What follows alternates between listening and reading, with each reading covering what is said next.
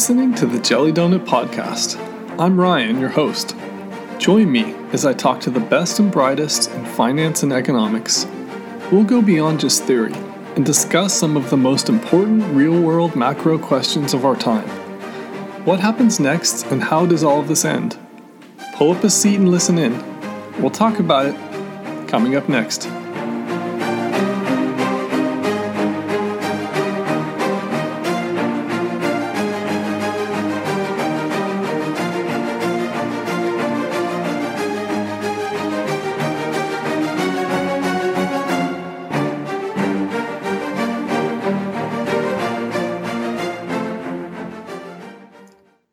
Show is brought to you by Coava Coffee.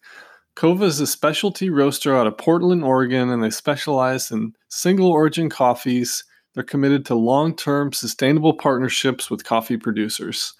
Now, if you're like me, I love coffee. I like to start off with usually one or two cups. I make it by hand at home with a pour over, but it doesn't matter how you make it. You could be using a Mr. Coffee machine. It doesn't matter, but what does matter is the beans you have to start with really high quality beans and you'll always make sure you have a great cup. So just say no to those burnt, over roasted corporate coffee beans that you find at a grocery store and upgrade your coffee game.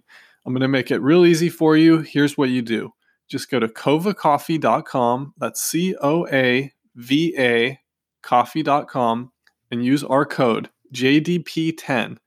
That's JDP10 and you get $5 off your first purchase. Do it right now while you're thinking about it. You'll be happy you did. Today on the show, we have Dave Collum.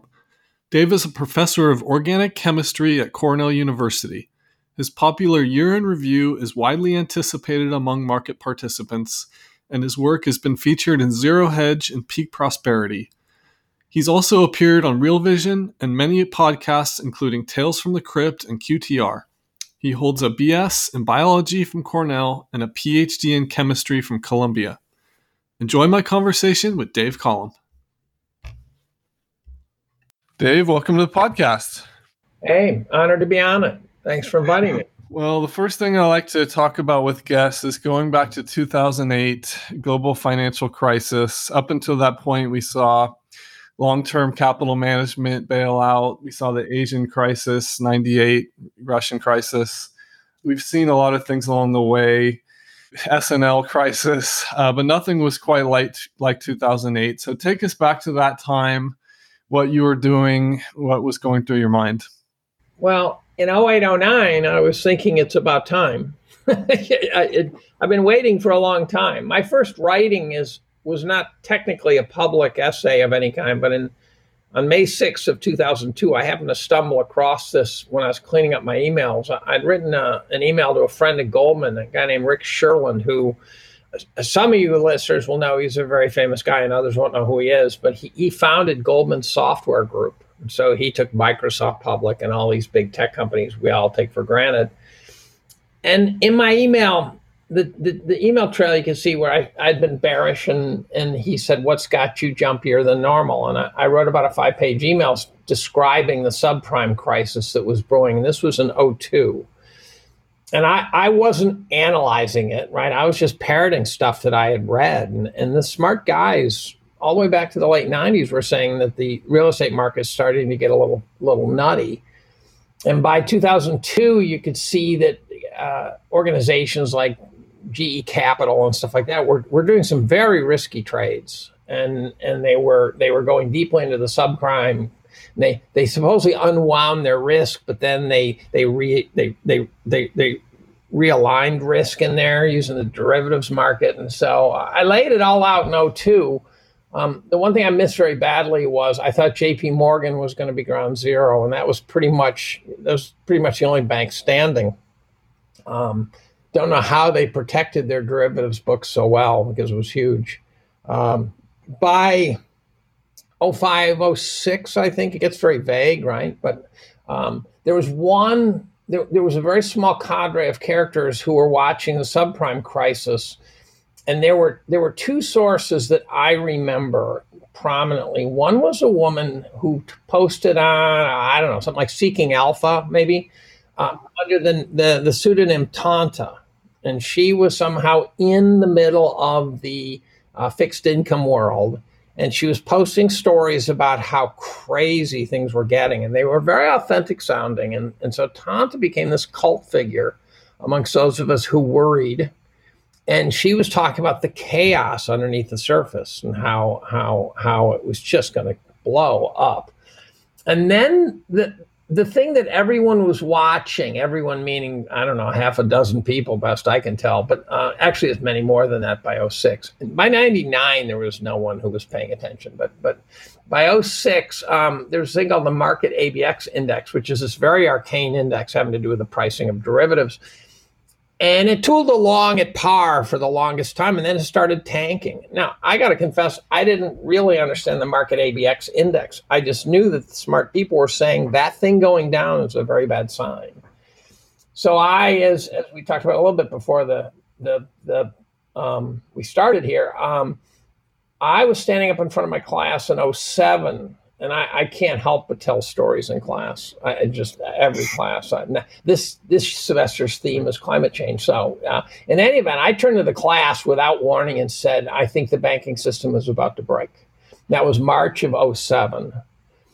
And they looked at me, and I, I, this is the most amazing part of all. I said, I could imagine a scenario where you can't get money out of your ATMs. And I don't even know where I got that idea from, right? Because people were saying that, and that came pretty close to true.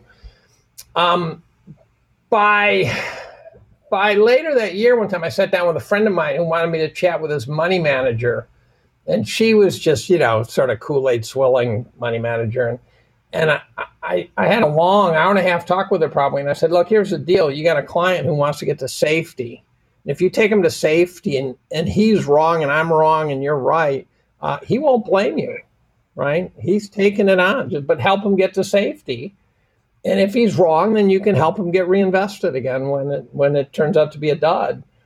And she said to me, "When's this going to happen?" I said, "Well, I, I think it started, but um, but but within a year, I'll, i think I'll be either right or wrong." And that turned out to be correct. Um, so we were starting to seriously buckle. Uh, by 09, I had the funniest goddamn experience of them all. I, I taught an advanced honors thesis course. And it turns out it was the same kids I had declared the banking system would break. I had them as sophomores. That year I had them when I was seniors. On the first day of class, I remember that statement. And the, the, the, this was now February 09, right? So all hell was breaking loose. and I asked them, I said, Is it, it, didn't I tell you it was the banking system was going to break? And they said, Yeah. And, and I said, you know, did your econ professors tell you that? And they said, No. And I said, what are those assholes paid for, right? And so, uh, so in any event, um, my very first guest lecture, which is normally you're lecturing about how to write a proposal and how to write a you know paper and how you raise money and what do you do in grad school and stuff like that. Um, my first guest lecture was the CEO of Morgan Stanley Bank, and he gave a two-hour lecture on what was happening inside the financial system and February of 2009. He personally cut his teeth on mortgage backed securities. When he was a young punk, he left Morgan Stanley Bank, which is the banking subsidiary. It's not Morgan Stanley itself. He left in 06, I believe, because he saw that it was just going to become a disaster. So he said, I'm out. I'm out. Um, he said he was 2 million fold leveraged. 2 million fold. Now, the one thing you've also mentioned in the past is you can't find one single article out there where anybody predicted the amount of QE and stimulus that had been pumped into the system, and now it's increasing even more. I find that to be an interesting fact point. What's your view on that? Well, and part of it takes you back to the middle of the thing, uh, the middle of the chaos. But um, I not only can't find anyone who's written anything about it, but you know, due to the miracles of social media, I can get to countless hedge funds. I've done countless podcasts. I've done, you know, I, I have direct connections with people who are globally famous, which is so amazing to me, actually. Um, and I've always asked them, do, do you know anyone who, who themselves knows anyone who predicted, you know, tens of trillions of dollars of intervention. And no one, right? There were thousands of people who saw the crisis coming, thousands, right? There were a couple of guys who played it really smart. And and by the way, you know, so someone like Kyle Bass, who I occasionally get to chat with, and there's a couple of guys who played it brilliantly. But here's the harsh reality. If they had, and, and I would have predicted this, by the way, I thought this was what was going to happen to them. Uh, if the Fed hadn't come in with their trillions and trillions and central banks all over the world, uh, the guys who played it brilliantly would have lost big because their counterparties would have been bankrupt. So they never would have gotten paid. Mm-hmm. So basically, in my opinion, uh, Ben Bernanke bailed out Kyle Bass. that's nothing against Kyle Bass, but counterparty risk was huge. And so, in any event, um, no, there was no one who saw. So, so when they bailed out uh, Bear Stearns, for example, uh, or the system by by basically taking control of Bear Stearns. And they gave JP Morgan $30 billion to take over Bear Stearns. That was a mind boggling sum of money. That was a real headliner when we were told that Jamie Dimon got bribed 30 billion to take over Bear Stearns.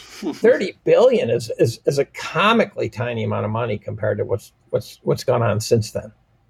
Right. And when you look at obviously the name of the show here, Jelly Donut Podcast, after uh, David Einhorn's 2012 article talking about how ZIRP and NIRP, uh, you know, zero interest rate policies and these negative policies are actually could be harming the economy more in the longer run. And going back to around this time, 2011, 12 was finally we, we had reached this point to where the market had more than recovered.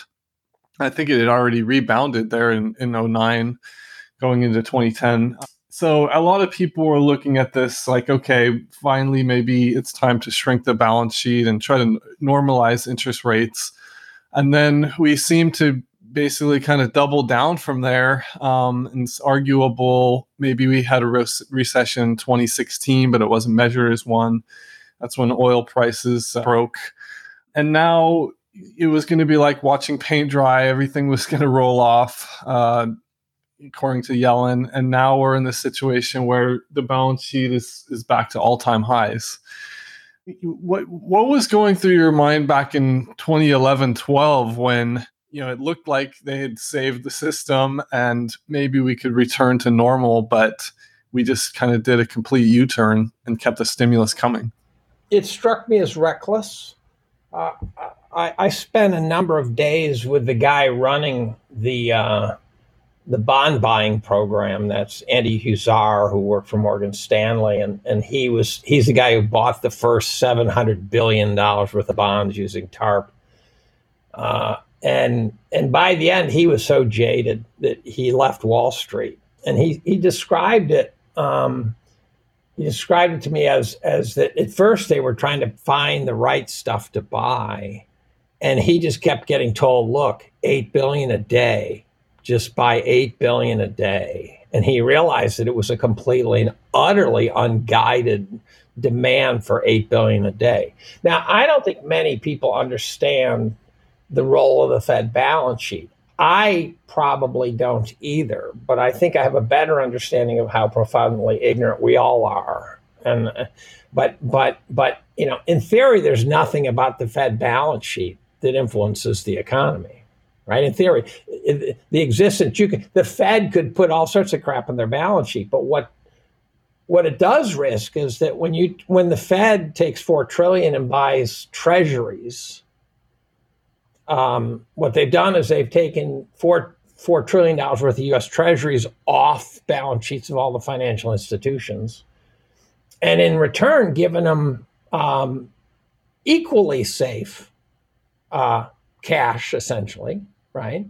But but there's a big difference. One is treasuries are not legally reserve assets, whereas cash is, and so um, and so now the banks have four trillion dollars that they didn't have that they can use as reserve assets against leverage.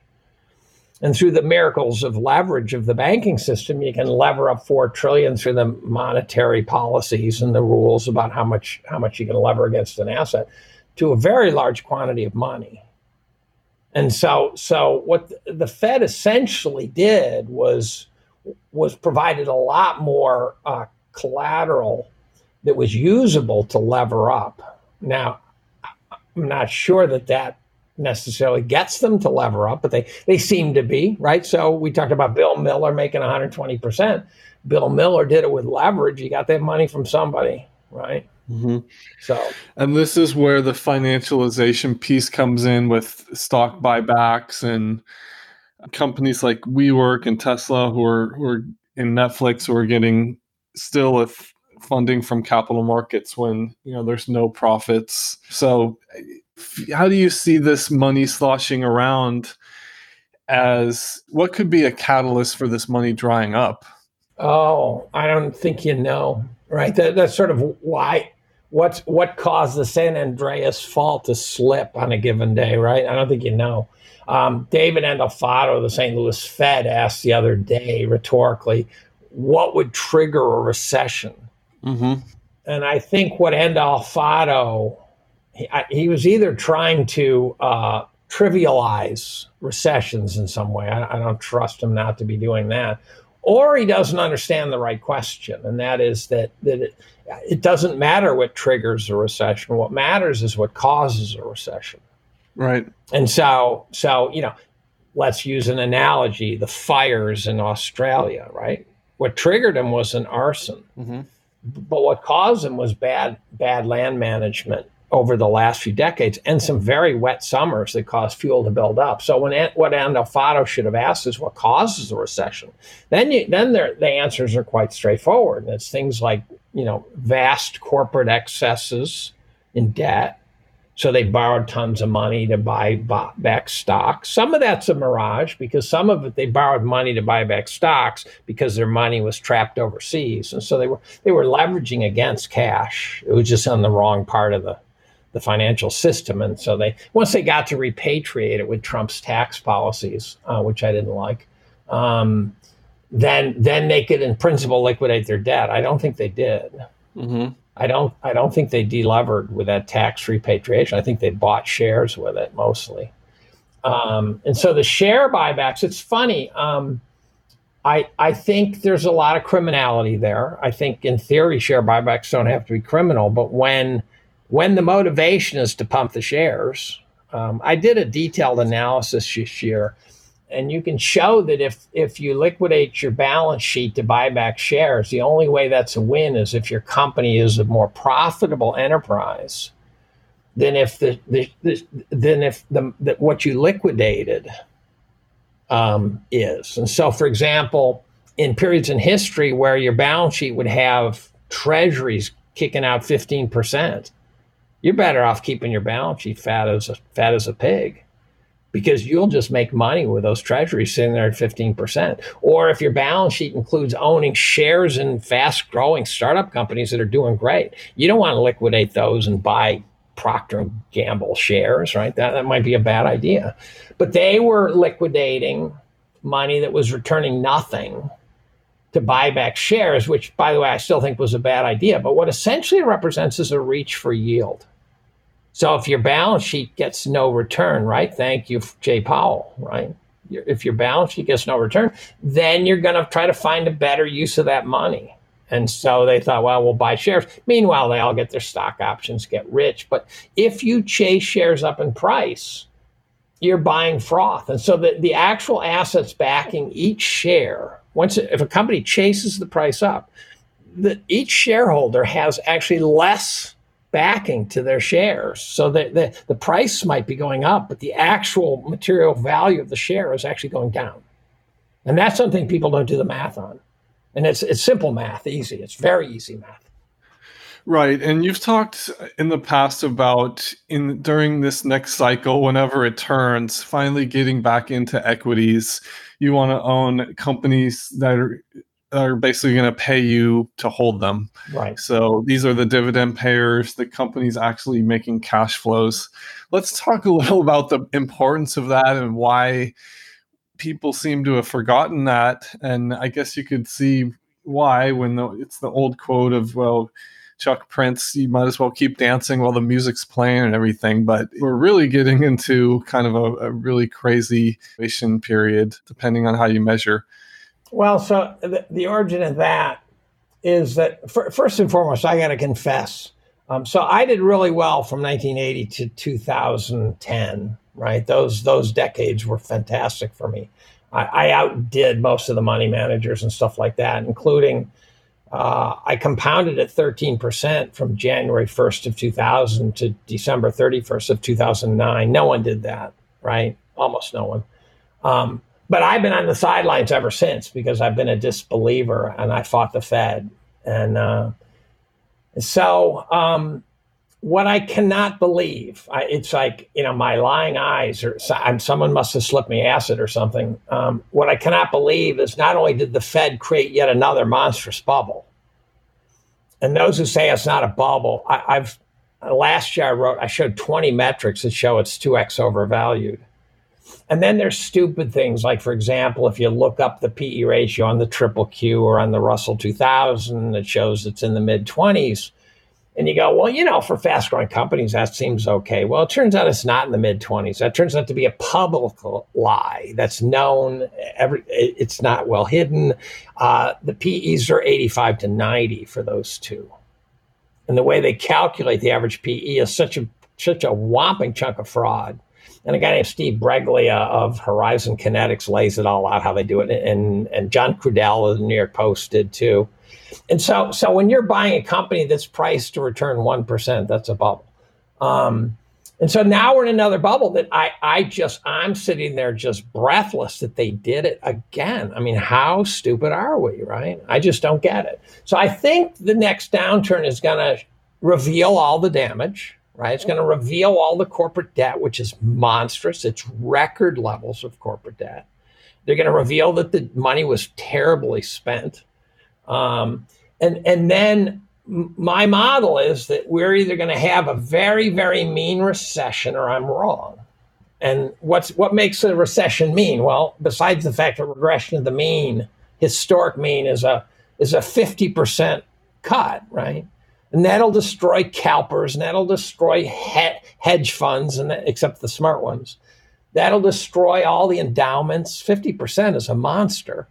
And that assumption is that we regress to the mean of historical valuations and that a 50% regression doesn't cause damage. Now, if the economy gets damaged by it, which excuse me, but if you're you're falling 50%, if you're free falling 50%, you're going to projectile vomit too. That's going to hurt.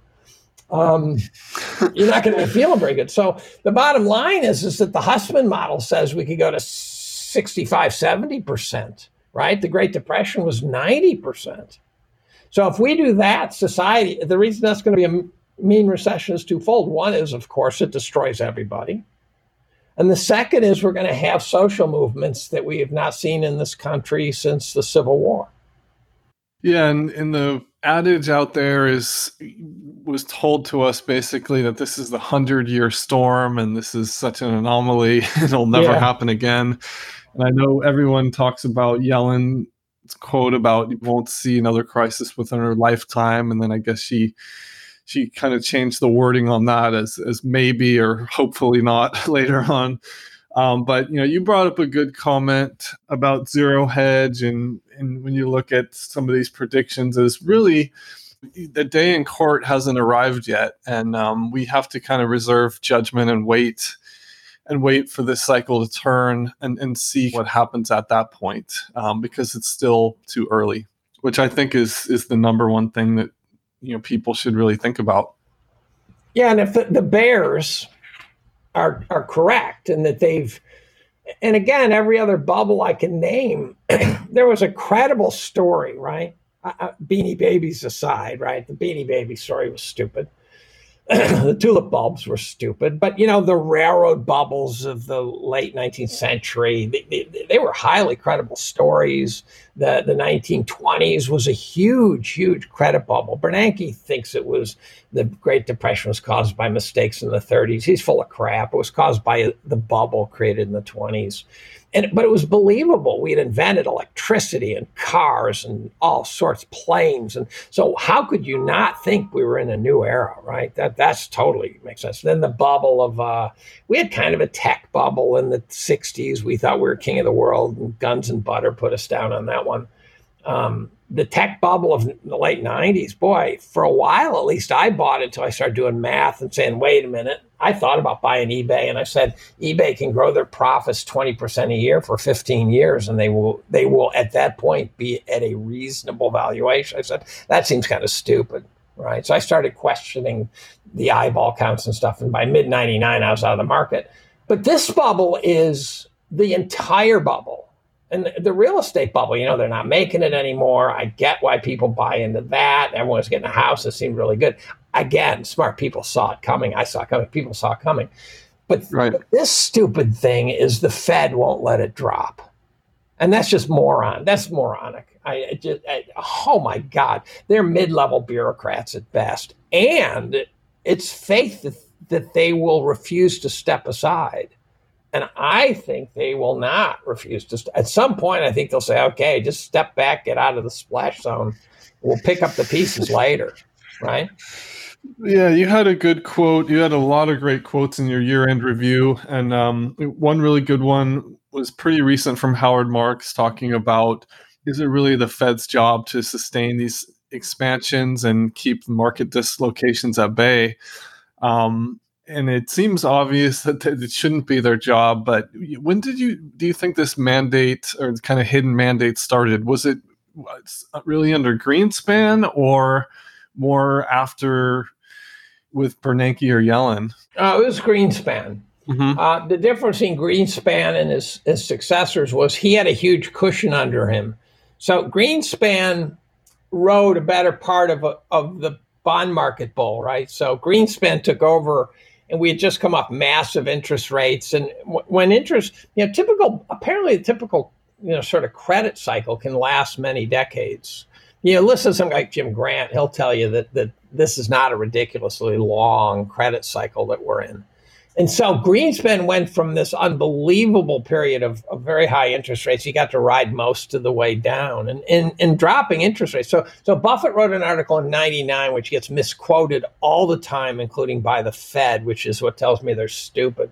Um, he wrote an article that basically said if you want to understand bull markets versus bear markets, it's very simple he, he points out that from uh, from 67 to 81, where the market treaded water nominally but lost 80% against inflation, that's a horrific, horrific period. Um, he said that the GDP grew faster than it did from 81 to 99 right? And so this horrible bear market in equities versus phenomenal bull market in equities, the GDP was totally, totally, you know, it was better in the former. So the question is, what happens? And in this Forbes, I think it's Forbes, Fortune, maybe Fortune article, I think he said the he said we went from 16% long-term rates to 4% during the bull market and during the bear market from 67 to 80 81 we went from 4% to 16%. He said that's the whole thing. That's a factor of, of 16 different in long term interest rates. He said dropping rates is bullish. Now, the market took that and ran with it and went to a, a level that was just dead wrong. And they say low rates are bullish. And that's not what Buffett said. Buffett said dropping rates are bullish. Now, I also don't know what Buffett's opinion is when dropping rates are from 3% to 1%. Right? I doubt he thinks that's bullish. And someone like Lacey Hunt would say, no, that's bearish because it means your economy's stuck. And the economy's not doing as great as people say. It's despite all the stimulus. So, so the gist is, with interest rates at millennial lows, we are in the world's biggest credit bubble in history, supposedly written history back to Romans that big. Um, and, and the argument that the Fed makes as well, when interest rates are are are low, equity valuation should be high. And they ignore a couple things. One is they ignore the fact that they force the rates down. And they ignore the fact that what they're really saying is look, if we blow the biggest bond bubble in the history of written civilization, then equity should also be in the biggest bubble in history. And I don't buy that model. That's the Fed model. The Fed model is a bubble in the bond market means you should have a bubble in the equity market. Yeah, and when you look at valuations, as you mentioned, this 30 plus year bond market, 35 year bond bull market kind of coming to an end, I guess we could drop another one and a half uh, points on the, on the 10 year or go negative. But, um, you know, we had rates at, was it 17, 18% in uh, 1981, 82, falling all the way down. And then when you look at where equities are priced, especially U.S. equities. And then you, when you look at fixed income, they're really both at at these historic peaks. So that begs the question: Is do you sit in cash? Do you, you know, are you in gold or you know, like? And, and, how long do you think uh, we'll have to wait for this cycle to turn? Uh, considering they just keep pumping in more liquidity when anytime there's a hiccup. Let me finish the thought about buying equities that pay you to own them. I think that the next time we the equity market turns down, I don't think it'll I don't think it'll hit the I don't think it'll bounce up like a golf ball hitting the cart path this time. I think I think it's going to be a generational change in attitude. What that means is is that the WeWorks and stuff will not emerge from that ooze.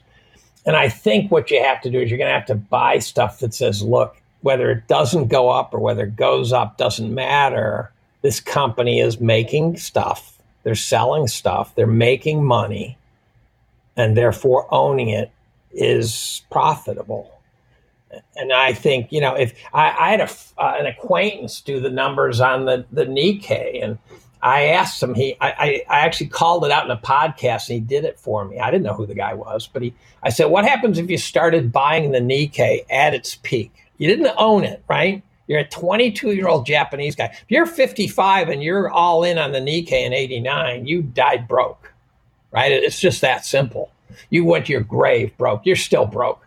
And, um, but if you're a 22 year old and you start buying the Nikkei in 1989, so you say, okay, well, obviously the first thousand dollars a month, we'll say, is not going to pay you very well. But what if you average all the way through the mess? How long does it take before all of your investments integrated over all those monthly contributions what point do you break even? Where you've bought all the way down and then you've bought all the way back up and how many years did it take? And it took 20 years to break even. So that's what averaging does when you have a long protracted slog. And if we have one of those you better get dividends. Yeah. And now, what do you think about the pushback from someone who might say, okay, this all makes sense, but let's say we have a quote unquote market dislocation. We have something that comes up where the Fed basically pumps in more liquidity and maybe they they start talking they've already started talking about the uh, the large scale asset purchases. Right now, I know it's only on the uh, the short end of the curve, these 30 day bills. But let's say they they double the balance sheet or, or triple the size. Um, you know, is is there is this something to where the when the liquidity gets pumped in, it's it will just raise prices, whether it's through some facilitation of, of, of more liquidity or maybe just the belief system that okay the fed is coming in and we have this this fed put could that could that maybe extend the cycle or or will you know could we finally get to that point to where as you mentioned people won't trust that the fed pushing in more liquidity can prop up prices anymore well I, you know i don't know I don't know if we've reached the point where the next time they have to pump it, they can't, or whether they've got one last gasp of a pump and dump scheme in them. I don't know. Here's what I think will happen there will be very dexterous people who can trade whatever they do. Right? This is not Joe Sixpack. It's not me. I can't buy a 30 year treasury thinking I'm going to sell it a month from now or six months from now. I don't have it in me. I don't have the skill. And so we are stuck with buying normal normal things. Joe Sixpack can't can't go out on the, the hang ten off the end of the surfboard. Guys like David Tepper will probably win no matter what they do because he's just that. Tepper's the best of of basically, you know, going with the system. Maybe Druckenmiller, but he's old. Um, I think in the process of doing that, the Fed is destroying capitalism. That's what I think they're doing. So, short term, they might be able to do it, but I, I think they're destroying capitalism. They're c- completely undermining the price discovery mechanism. Uh, they're destroying the middle class. And and I, I know it's very draconian, right? It's like, oh, Dave, come on, it can't be that bad. Well, I, it's been a slow, methodical march to this state of decay. But you know, if you talk to some smart guy like Lacey Hunt, I've mentioned him twice now. Uh, you know, super low rates, negative rates, they're deflationary, right? You're you're getting nothing for your capital. How is that inflationary? How, how is that going to pump anything? You're getting nothing, and so pension funds will be destroyed. Um, and if they have to go out on the risk curve, so once you buy an, an equity market, the triple Q's up at ninety, you're buying something that is priced to return one percent.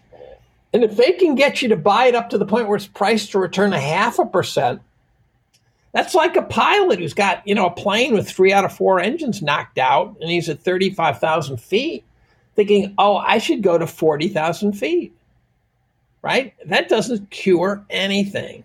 So I think the Fed is totally, you know, the Bank of Japan don't totally destroyed the Japanese bond market. There is no Japanese bond market left.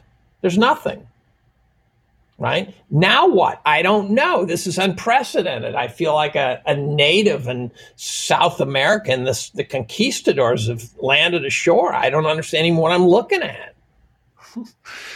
Yeah, we've talked on the show about the JG um, or Bank of Japan buying up most of the JGBs outstanding and what's kind of going to happen to the currency there once they maybe buy all of them up. And could that be a playbook for the Fed and other central banks buying just buying more of their own debt and, and facilitating that basically debt creation through the QE. Well, how does it work for Japan? it hasn't been uh, going so well. Some people say the demographics are different. So, okay, you can't compare apples to oranges, but there are some similarities. Our demographics stink too. Mm-hmm, exactly. Our demographics, the globe's demographics stink. Now, now the demographics might improve if the coronavirus runs around for a while. You know, the, the end of the the dark ages, we'll call it. You know, the, the, Black Plague ushered in the Renaissance, right? Without the Black Plague, you don't get the Renaissance. So maybe we just need to squeegee the earth free of all this excess labor. I don't know. It, it's not a pleasant transition. Right. Let's shift gears a little bit and talk about the societal impact. So you've talked in the past about you know maybe the pitchforks come out in this next cycle when Joe Sixpack loses his job again and thinks about going back to 08 how all the banks got bailed out and now you know we can go down the road of talking about the uh, some of the political things happening with uh, student loans and things like UBI and all of these things coming down the pike. But how do you think that the, the societal piece ties into this for this next downturn? Well, it's already a problem. I saw a video this morning, actually, which was really a poignant one. Was uh, was Elizabeth Warren got accosted after one of her presentations by a guy who said, "Look, I just put two kids through college. I paid every penny and now you're going to make me pay for someone else's kids going to college because they bought a big truck and stuff like that instead of saving. Said, how is that? Rem-? He says, am I going to get reimbursed? And she said, no. Mm-hmm. And and that's the problem. So I view the student debt problem as both a profound problem because you've taken a generation, and it's like it's like you amputated a leg off every member of that generation or something, right? They, they can hop around on one foot but it's not going to be very helpful. You know, if it's it's supposedly well known, whatever that means, some guy on the internet says it. Um, that if you hobble a generation in their early formative years of adulthood, um, they don't recover well. And, what happens is if there is a recovery, guess where employers go? They go right to the kids coming out of college. They hire them. You're some 30 year old guy who's been do, been a barista. You think you're going to get hired to write code again? Right?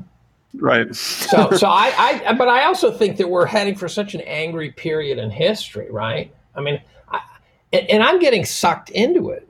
So I, will watch something like like Joe Rogan, who I adore, uh, endorse Bernie Sanders.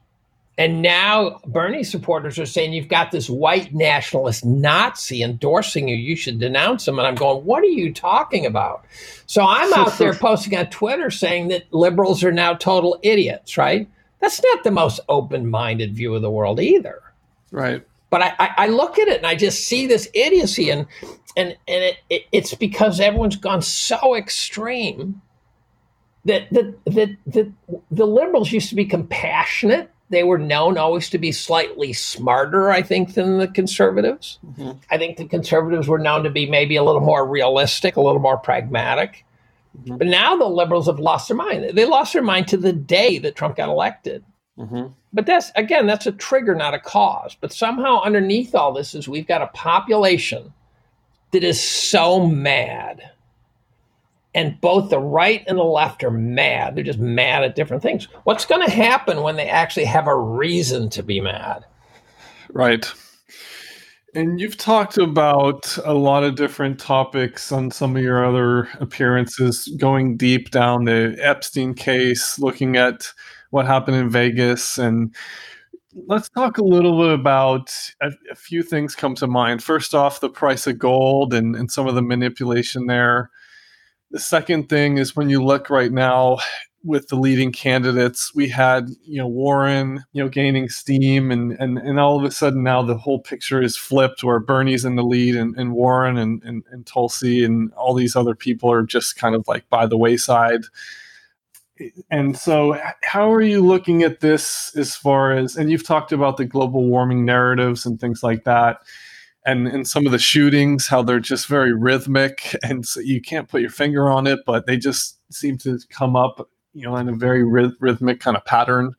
And now we're having the uh, you know the outbreak um, right now. Do you think that there's there's something at play there where maybe we we don't fully have all the information of what's going on behind the scenes in some of these cases yeah, well, yeah, I do. I, it seems to be a popular topic for my podcasting buddies to take me to. Part of it's because I'm not afraid of being called a conspiracy theorist, and so they go, "Oh, we got to get this guy on because he'll he'll he'll go wacko, and we'll get some real great material out of him." But um, yeah, there's stuff that there's stuff that's wrong. Everything that I think ends up being put in the category of a probability, right? And so something can seem kind of wrong, seriously wrong. My God, I can't think of a way for that to be right. You know, there's varying layers, but I think uh, I think some of the things you mentioned uh, are troubling. The Epstein story, I think, is a profound one. I think it's the biggest scandal in U.S. history. And and what do you mean by big? Right? Well, basketball is it bigger than a golf club? It depends on how you measure, right? Um, but I think it's the most broadly based. The fact that uh, the fact that Epstein was a pedophile and the fact that he had all these powerful friends and and the fact you know I, I, I he didn't kill himself. I, am confident of that, but uh, I'm not sure he's dead. Um, but the key thing here is is none of that's relevant. We shouldn't even care about Epstein anymore. What's relevant is is that he has all these profoundly powerful people, and, and we're just laughing it off. So no one seems to doubt that Bill Clinton was flying with Epstein everywhere and no one seems to doubt that Bill Clinton probably got a ton of sex out of the thing, right? We, we all say, well, that's Bill, right? I don't know if people doubt whether some of these girls were underage, what we call rape. And somehow society is sitting there looking at the possibility that there are hundreds, if not thousands, of powerful men raping teenagers that supposedly go down to 11 or 12 years old including Prince Andrew, and I'm not going to name the lawyers because I don't want to get sued. But but there's there's countless. I mean, just huge numbers, and that none of them are being interrogated, right? And what that shows the average joker is sort of like the, a mini, a maxi version of Jussie Smollett, right? He, he, tried to start a race war basically, and then a few phone calls got made. Next thing you know, he's walking, right? Would that be a huge deal? No. In fact, I was going to write about it, but then Epstein showed up, and I go, that is a huge deal. And so, I, yeah, I think I think there's probably a hundred, if not more, people who you could track down and throw in prison for the rest of their lives, and we're not going to we haven't even found his his right hand person, Ghislaine Maxwell, who I pithily gave the nickname Jizz to. and uh, and and she's clearly a criminal. If he was a criminal, she's a criminal. Where is she? There's room. There's rumors everywhere, but she's missing, and I don't see us trying to find her. Right. And why do you think some of these stories tie into each other? Why do you think the Paradise Papers and the Panama Papers, with a a couple of unnamed law firms, we won't mention the names, but why do you think those didn't get more attention and more outcry? Well, yeah, I'll mention it. um, I don't care about mentioning a law firm, but there was a law firm down in Panama, right? And it got hacked, and there were 25,000 accounts, all with the same address.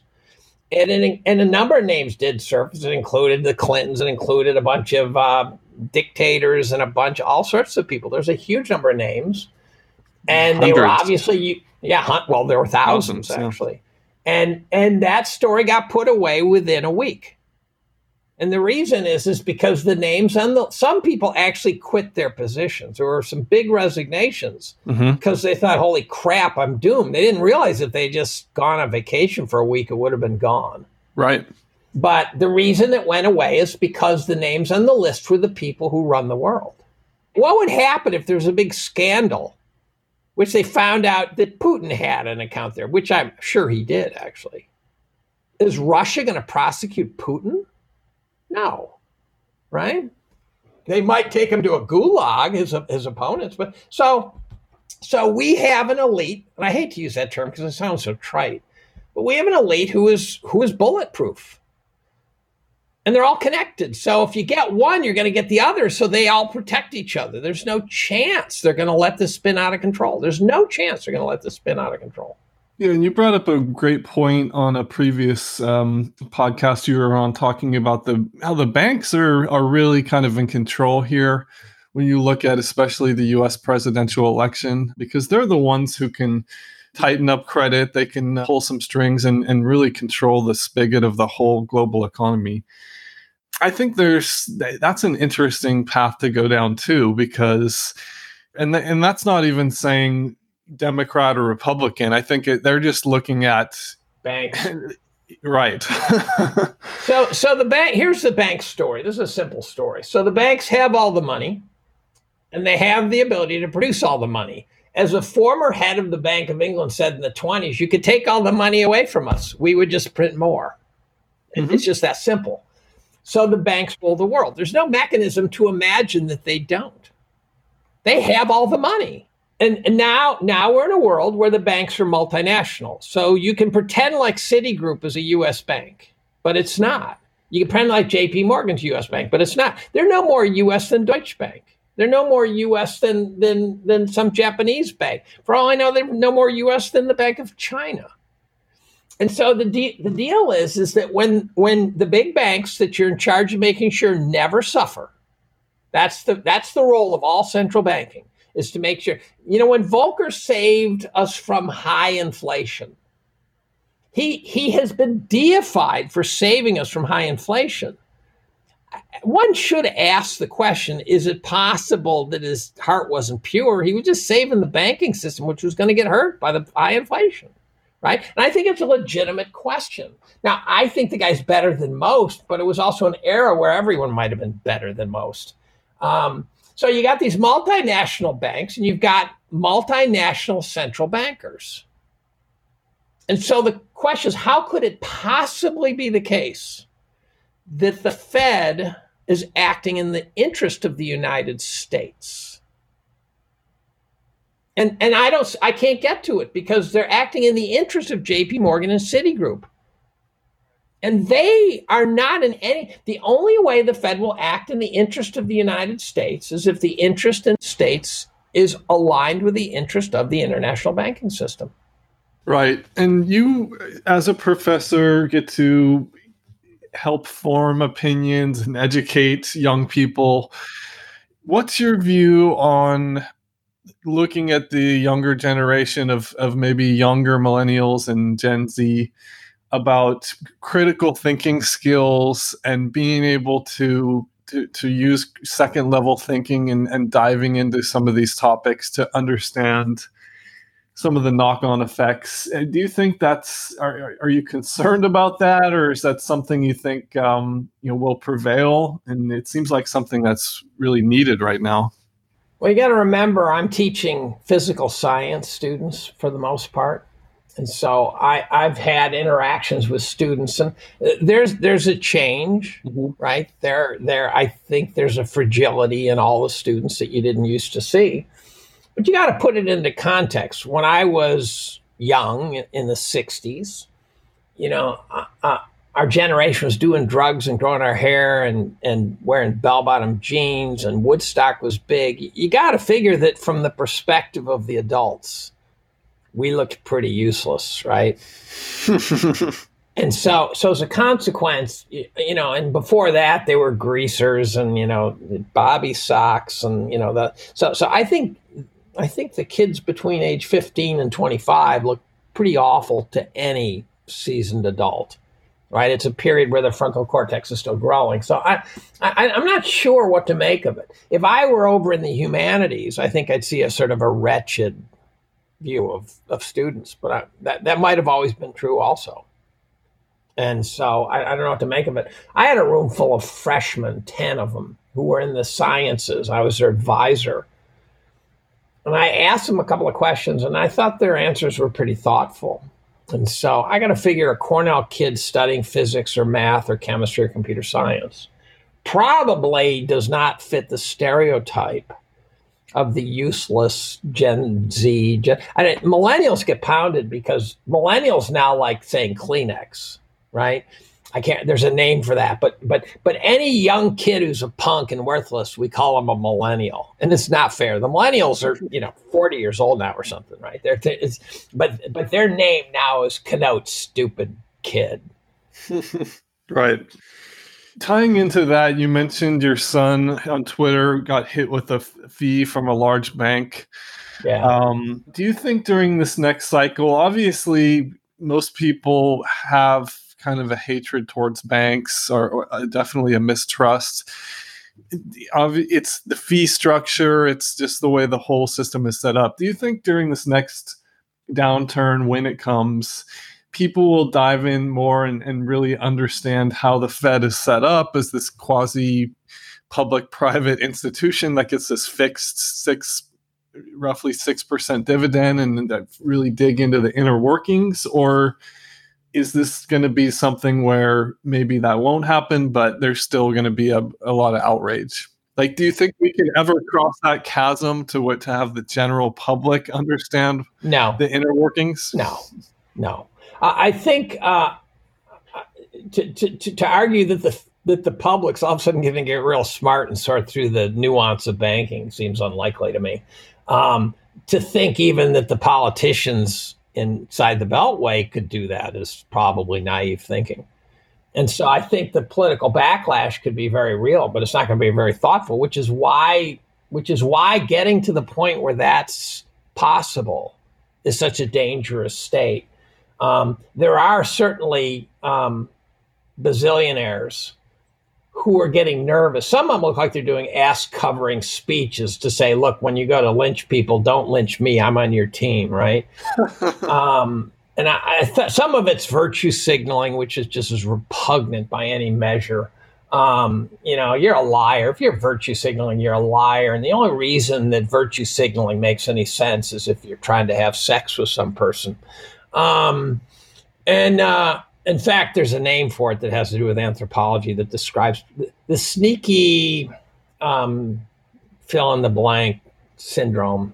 It's it's where you pretend to believe something so that you'll get get get laid. Um, and and so I, no, I don't think it's going to be nuanced at all. I think they're I think they're just going to get mad, and I think the politicians are just going to figure out which way the wind's blowing and they're going to get mad or pretend to be mad. Now, I think the big risk to the banking system is that they might go to, you know, back inside the Senate and whoever's whoever's Secretary of Treasury can take a knee in front of in front of whoever's running the Senate and say, "I beg you, do it."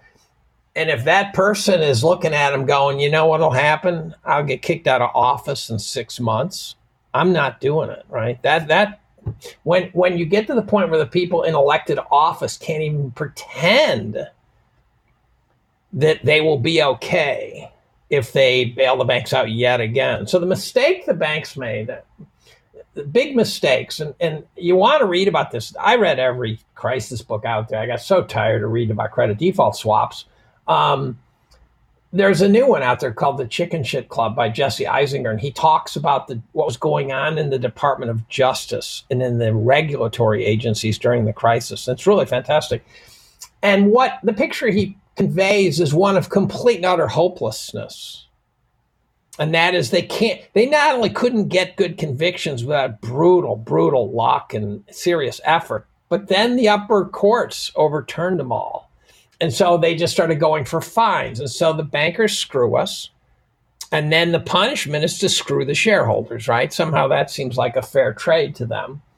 And I, I think the next one's just going to be ugly now. So the failure to have a Pecora commission, the failure to throw bankers in jail and some visible show trials by the Obama administration, and it was his administration. I, you know, I'd trade Obama for a lot of presidents, but but he, his legacy, his biggest mistake by a country mile is going to be the no banker in jail policy. He should have backed he should have backed some serious show trials because that's how the public says, okay, you know, we didn't get them all, but we feel better now. We hung some in Times Square, whatever we had to do, and let's get on with life. But instead, and here's what I think the bankers did. Remember when they got bailed out and they paid themselves these huge bonuses, and you go, what were they thinking? Right? Oh, yeah. I, you know what I think they were thinking? I think they were thinking that the system was gone and that they were going to pay themselves big bonuses because it would be the last bonus ever paid. Yeah. And then all of a sudden the system got back on its feet because they dumped so much money into it. So I, I have no problem with the idea, the non Austrian view that you had to bail out the system. But then they should have let it take its medicine. Yeah. And maybe they could tap the brakes a little occasionally, but but to queue either way all the way 10 years later is just ridiculous.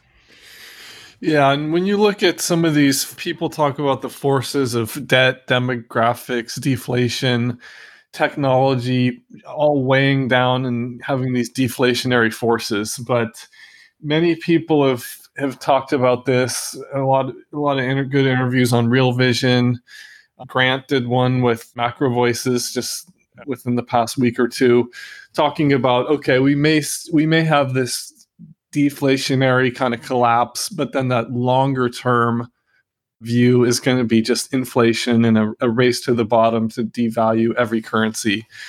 What's your view there? Well, I was a big inflationist. I believed that central bankers, if they were determined, could create inflation. Yeah. Um, I, I, I'm not convinced of that at all now. And I used to think guys like uh, Mish Shedlock and uh, at sort of the blogger level and then guys like again, third time now, Lacey Hunt. What a genius that guy is. Um, at a at a higher level. No offense, Mish. Lacey's so high in my book that everyone's below him. Um, they were the deflationists, and I didn't buy it. I thought they could inflate their way out. When Bernanke said we could do it, you know, we could print money, and I'm going, yes, they can, and that'll cause inflation.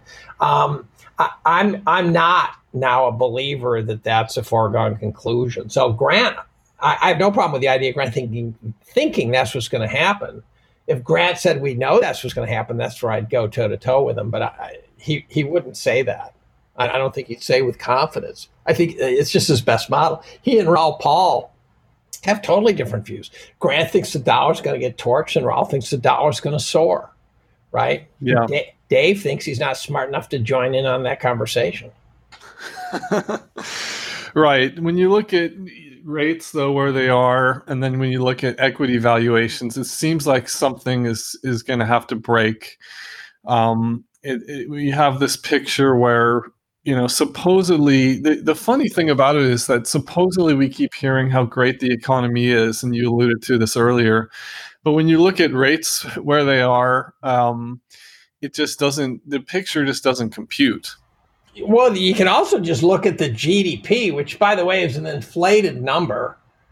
because the measure of GDP has to use government inflation statistics, and because the inflation statistics are flawed, then then the GDP is the most possibly optimistic view of what's happening, and the GDP over the last ten years has grown something. Well, you know, it it it, it, for for a, a big part of that, it tracked the Great Depression. Right. And and and I actually think this is may sound bizarre. I actually think we were in a recession in 2015, 16, mm-hmm. a mild one. And I think they were able to keep it from going dark. I think they were able to actually keep it from actually showing up. But there, there are there are industrial metrics that show that every time, every other time they've turned down as much as they did, we're in a recession. So in that sense, the Fed won. I think their goal, I think I think the Fed's goal is to somehow deflate this whole mess and somehow bridge asset prices right across that the valley of death to get to the other side. So I think they want to correct the imbalances without correcting the asset prices. I think they're idiots. I think they're delusional, but I could be wrong. I'm well aware that my opinion doesn't carry a lot of weight. Um, and so, uh, so I think we'll have a colossal disaster at some point. You mentioned the way they calculate inflation. Um, you tweeted out a really interesting alternative index of, of measuring inflation and cost of goods. Do you think at this point it's just is there any credibility left on the way they measure inflation or it just seems like they keep moving the goalposts and they're measuring to a specific target of what they created. So it just it doesn't make a lot of sense. Well, the Fed uses the most optimistic inflation measure of them all. So if you look at all the different ways you can measure inflation, the Fed, of course, uses the lowest. And then those boneheads say inflation's too low, right? A central banker should be thrown out of their job saying inflation's too low, unless it's negative 10%. Then you can say, well, maybe we got a problem now, right? I'm okay with that. But but they say inflation's too low, and I'm going. The, the Fed has lost institutional fear of inflation, and they've lost institutional awareness of price discovery. And so they don't think that the market should be left to discover price. They think that they, that a committee of 12 idiots should set the price. And think about that. That's just the stupidest garbage of an idea. I could, I could, I can't believe people who who have bachelor's degrees in economics would say that, right? And so, so the Fed looked like a gaggle of idiots to me. They somehow think this is going to work out well. I don't think it's going to. I will be proven wrong. One thing's for sure is it will be unambiguous how wrong I was, because I've been very visible on this. Um, and, and the, here's the other problem. So, so you mentioned the index. It's the Chapwood index, C H A P W O O D. That's kind of an alternative to shadowstats.com, right? The Chapwood index takes 500 items, presumably rents and things like that, in 50 major cities. So it's it's it's a total of of 50,000 measurements. And and they asked how fast is the price going up? And this is admittedly a city centric measure but don't forget that's where all the bodies are. And and it's simple. It's old school right? If the rent goes up 10% you're not adjusting for whether that apartment's bigger or smaller or painted with better paint right? It's just the price of renting a place. It's the cost of living and the Chapwood index showed, now this I'm not even sure I believe, shows that we've been hovering around 10% in the major cities. Now, seems high to me, but I have a student who went to Genentech a couple years ago, and he lives in the Tenderloin district. And that's where people are defecating in the streets and the homeless are lining the sidewalks. And he has to walk over sleeping bodies to get to work. And his apartment costs him $4,000 a month. So there's something wrong, right? There's something very wrong. So, so if the Chapwood Index says inflation's 10%, and the Fed and the bean counters are using, let's round it to 2%. And they're saying we have 3% GDP, which is rounding up. Then the Fed is saying nominal growth is 5%, subtract inflation, we're down to 3%. If inflation's 10%, we've been in a deep recession the whole way. Now you say, but but people have jobs. You go, yeah. Well, people had jobs in Weimar Germany too. While they were working in Weimar Germany, society was completely collapsing. Right? Same with Russia. People had jobs in Russia. The Soviet Union in 1980, what it, I can't even remember what year it was they came down, but 1985, safely before the Berlin Wall fell. People had jobs and they were broke. Yeah, yeah, no, it makes a lot of sense. The other thing is when you look at demographics, as as you referenced earlier, uh, Mark Yusko has a great quote: "Demographics are destiny." Um, Pal has talked about this. There's been some good talks on Real Vision, and you, you talked about the fourth turning. When you look at the Japanese equity market, peaked in 89, 90, never recovered, as you mentioned. When you look at European equities, peaked, never recovered. They have some really bad demographics Greece, Italy, Spain. Um, Japan, you know, probably the worst. But when you look at the US, not great demographics, but better than, than all the other ones. Um, you know, some people are looking at at this as okay during the next downturn. Like you mentioned, that equity market might not be like a ping pong ball hitting the the the, the golf uh, path cart path there, and this might be a really long, slow slog.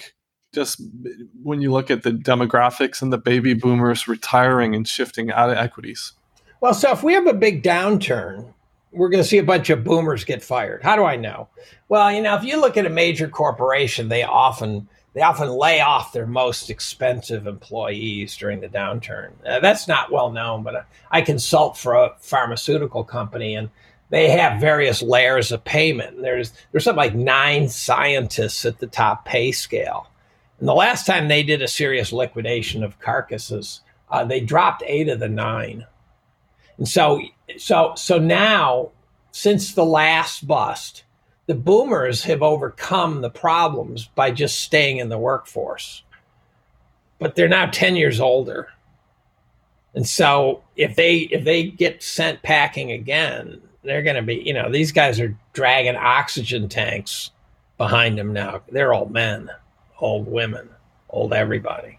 And so uh, and the U.S. isn't necessarily better demographically than Japan. I don't know actually. I mean, this is getting outside my skill set, but I, my understanding is we're just ten years behind them, mm-hmm, mm-hmm. which means we could be demographically worse off because they could be scrubbing the problem out. Right? If they're ahead of us, that means that their demographic problem is going to be over soonest too.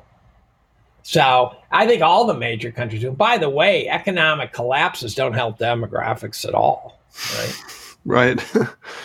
Yeah, and when you look at GDP around the world, as you mentioned, you know, looking at US, obviously China is the, the growth engine of the world, but there's a lot of concerns about trusting the numbers. And I know uh, Jeff Gundlach has pointed this out in the past, is when you look at China maybe not growing, what is it, between 7 and 9%, maybe they're growing 5 to 6%, you know, then all of a sudden that plunges the world GDP into negative two or three percent territory. So um, when you look at G- GDP and growth prospects around the world, it's hard to understand where the growth is going to come from going forward when you look at demographics. You can look at India, maybe a couple of these frontier markets, but it's hard to see where else the growth is going to come from the organic growth not not stimulus. Well the, the, there's an unfairness here that actually is causing problems. And so uh, so if you have a system that supports big companies what would that be? Well for example the tax breaks trump's tax breaks. I'm not a trump hater for the record. I'm trump tolerant. And and there's an aspect of trump that i find so entertaining that I'm going, you know, he's like he's like a teenager, right? He's putting it to everybody. And uh, but his tax breaks help the largest corporations, right? That's undeniable, I think, right? Yeah. Well, we don't get our growth from the large corporations. We get them from the small ones, the startups, the you know under 100 people right our growth came from microsoft when bill gates was a snot-nosed kid right and and so by helping the large ones you putting down you know if if you got to compete against procter and gamble which is a sluggish company presumably and you can't compete against them because they're getting all these big breaks then then you're going to have a slow growing economy, right? You want an economy where where the where you've cleared away the dead wood, and and and there's room. And so you know one of the merits of a bubble, um, which by the way is not the merits of three bubbles, um, but every once in a while I think it's a good idea to have a bubble. The reason it is is because every once in a while it's a good idea to to fund every cockeyed, unimaginable idea that people can come up with. Because then sometimes you get stuff that you wouldn't have gotten. So out of the, the tech bubble came some amazingly important stuff. But you can't then go do it again. And the next one, by the way, was a bubble, which we didn't create a new world. We just put people into bankruptcy. And then the following one is going to be we didn't create a new world. We just put companies into bankruptcy. And so, you know, and people, I don't know how much, I don't know how well read your readers are, but according to James Grant, 14% of the S&P 500 doesn't have the cash flow to pay the interest rates on their debt, which means they're insolvent. 14% of the S&P is insolvent. And that's not being able to pay the interest rates on their debt with interest rates at stupidly low levels. So if for some reason the, the interest rates have to go up, why? Well, it could be the Fed has to fight a real inflation scare, right? That seems unlikely because they all seem like cowards to me, so they just won't. But what, what if they get forced up? I'm not a big believer that the Fed gets to just pick a rate. They can for a while, but I, every once in a while, you know, you know, they, they thought they could keep Trump out of the White House too, and that didn't work. And so I think interest rates could do a run. You could just have a bond scare right? Just a, a, a run on the bank. And, and if interest rates start soaring, then, then you're just going to have a mess on your hands. You're going to have companies that can't pay on their debt. They're going to be defaulting on their debt. They say banks are in good shape. Are the banks going to be in good shape when the biggest companies in the country, in the world, are defaulting on their debt? How's that going to work out for you? And then you got this thing where you say, oh, the economy's roaring. Well, I can show you statistic after statistic that shows the auto industry's in a recession. I, I hate the nomenclature of a recession of a subsector because I go, dude, it's the economy. The auto industry's in recession. The trucking industry's in recession.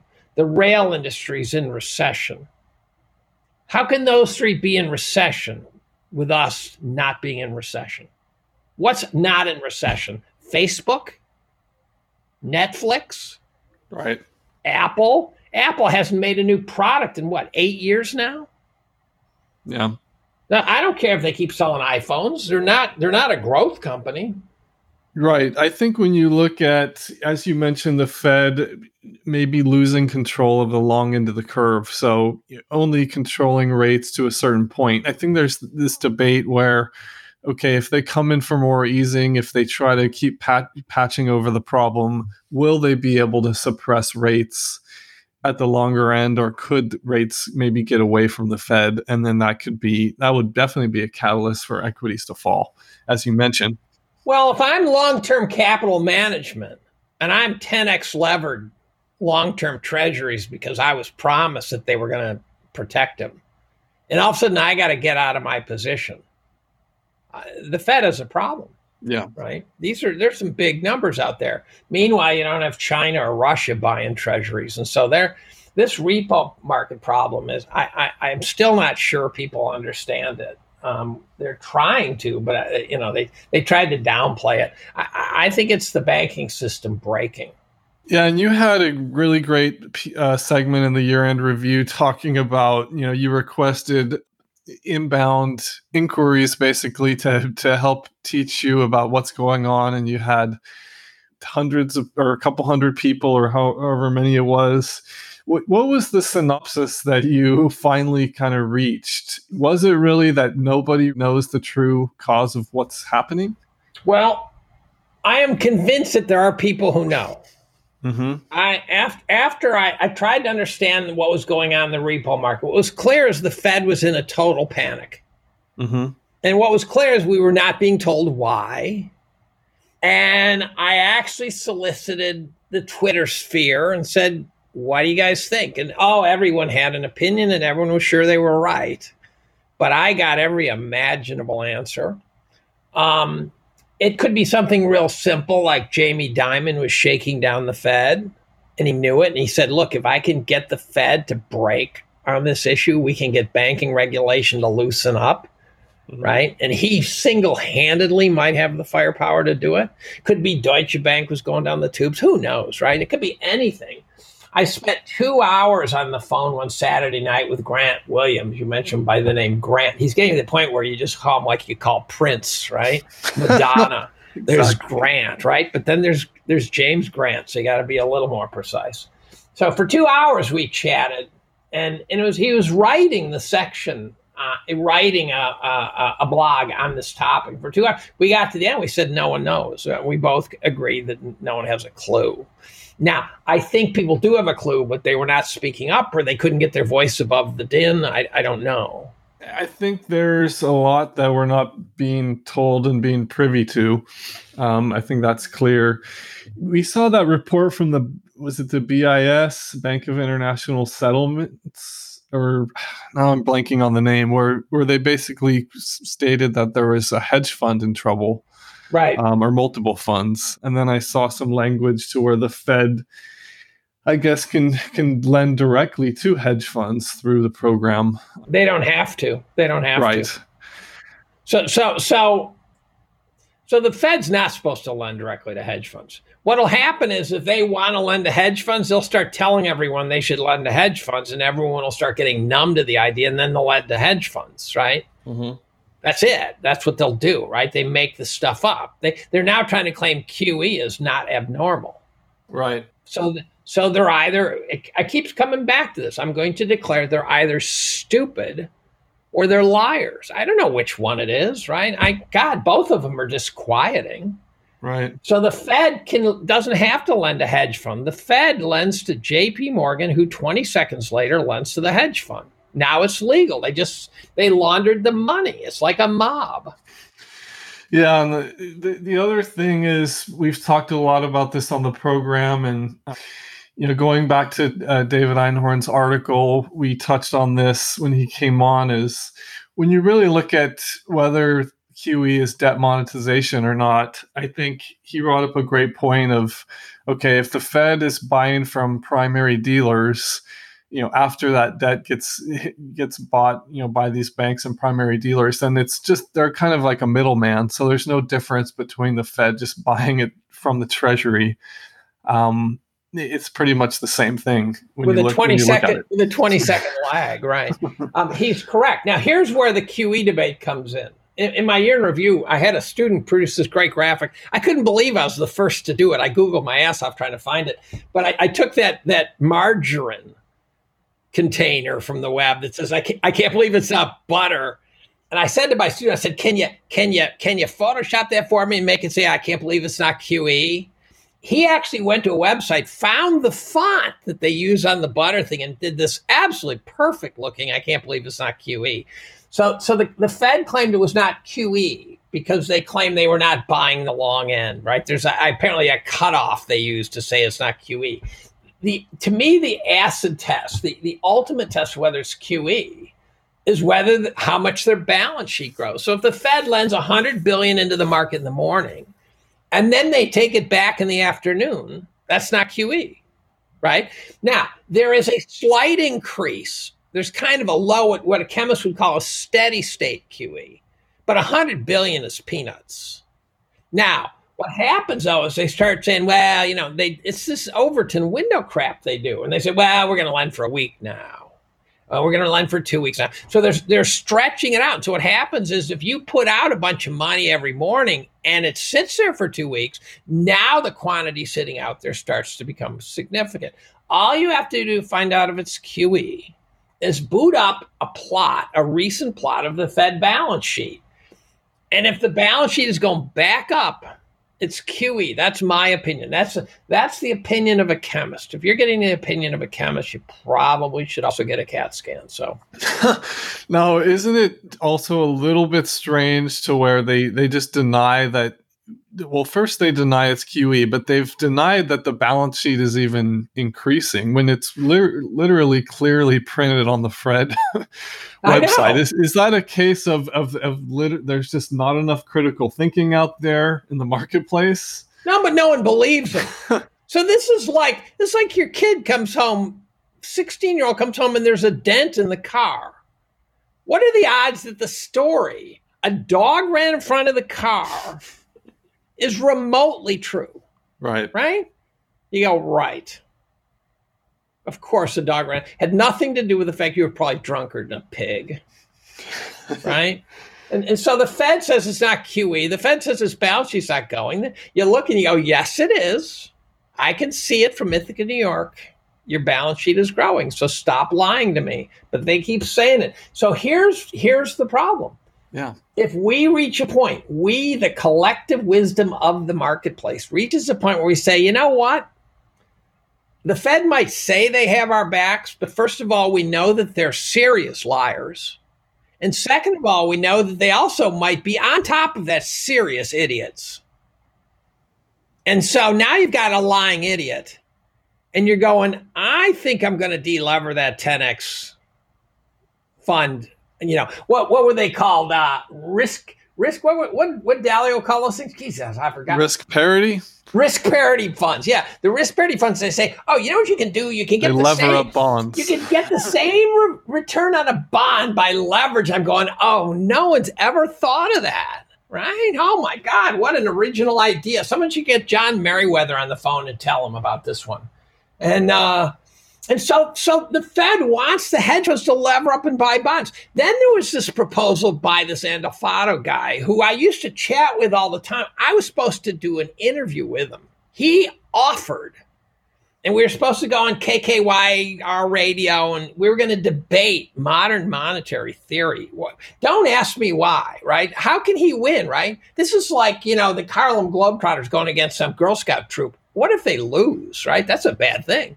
Um, and uh, and uh, and so he he had this plan where where he proposed that, and and he, he published this paper white paper with this woman named Trigg, I think her name is, and he proposed that we should let the banks, um, we should let the banks know that they can sell us treasuries anytime they want. And what that'll allow them to do is is is to take the treasuries off their balance sheet and replace it with reserves. And and and eh, when they need it. But but what the, now they can do is they can take all this excess reserves, IOER, interest on liquidity back. You can get it guaranteed. You don't have to wait for a plan, right? You don't have to wait for TARP. You don't have to wait for anything. You just do it, right? And so what they're saying is let's turn over QE to the banks. I'm thinking, oh, there's a good idea. Right? Hot and cold running QE to the bankers. They they'd never be that. So I challenged Andolfatto and said, look, I think you are setting up the banks to leverage, to go heavily leveraged. He says, What makes you say that? And I said, Well, what if instead of doing what you said, the bank takes all those excess reserves, instead of buying treasuries, which is what you want, what if they just lend against them, right? That's what reserves are for. If a bank has a billion in reserves, they lend 10 billion out and the reserves back it, right? Well, if you get the banks to, if you get, if, if you give, promise the banks they can get out of a, out of a jam anytime they need to, then they'll say, hell, let's let's just use those reserves to lever up and make make more money in the in some leveraged market, some marketplace that we can make a lot of money. We can our prop desk can can go wild. And he said, Well, I guess in theory they could do that. I'm going, dude, they're gonna find the best deal. And then what happened? Well, first of all, he went silent on the interview and then he unfollowed me on Twitter. I think I pissed him off. He probably saw me call Jay JPO an idiot too many times. He probably ran out of. You got to admit, a central banker doesn't want to listen to some chemist call central bankers idiots day after day after day. right. And you've also had some inbound on looking at zero hedge yeah, as you've mentioned, you have to have a filter when looking at it, but it can really provide a lot of insight.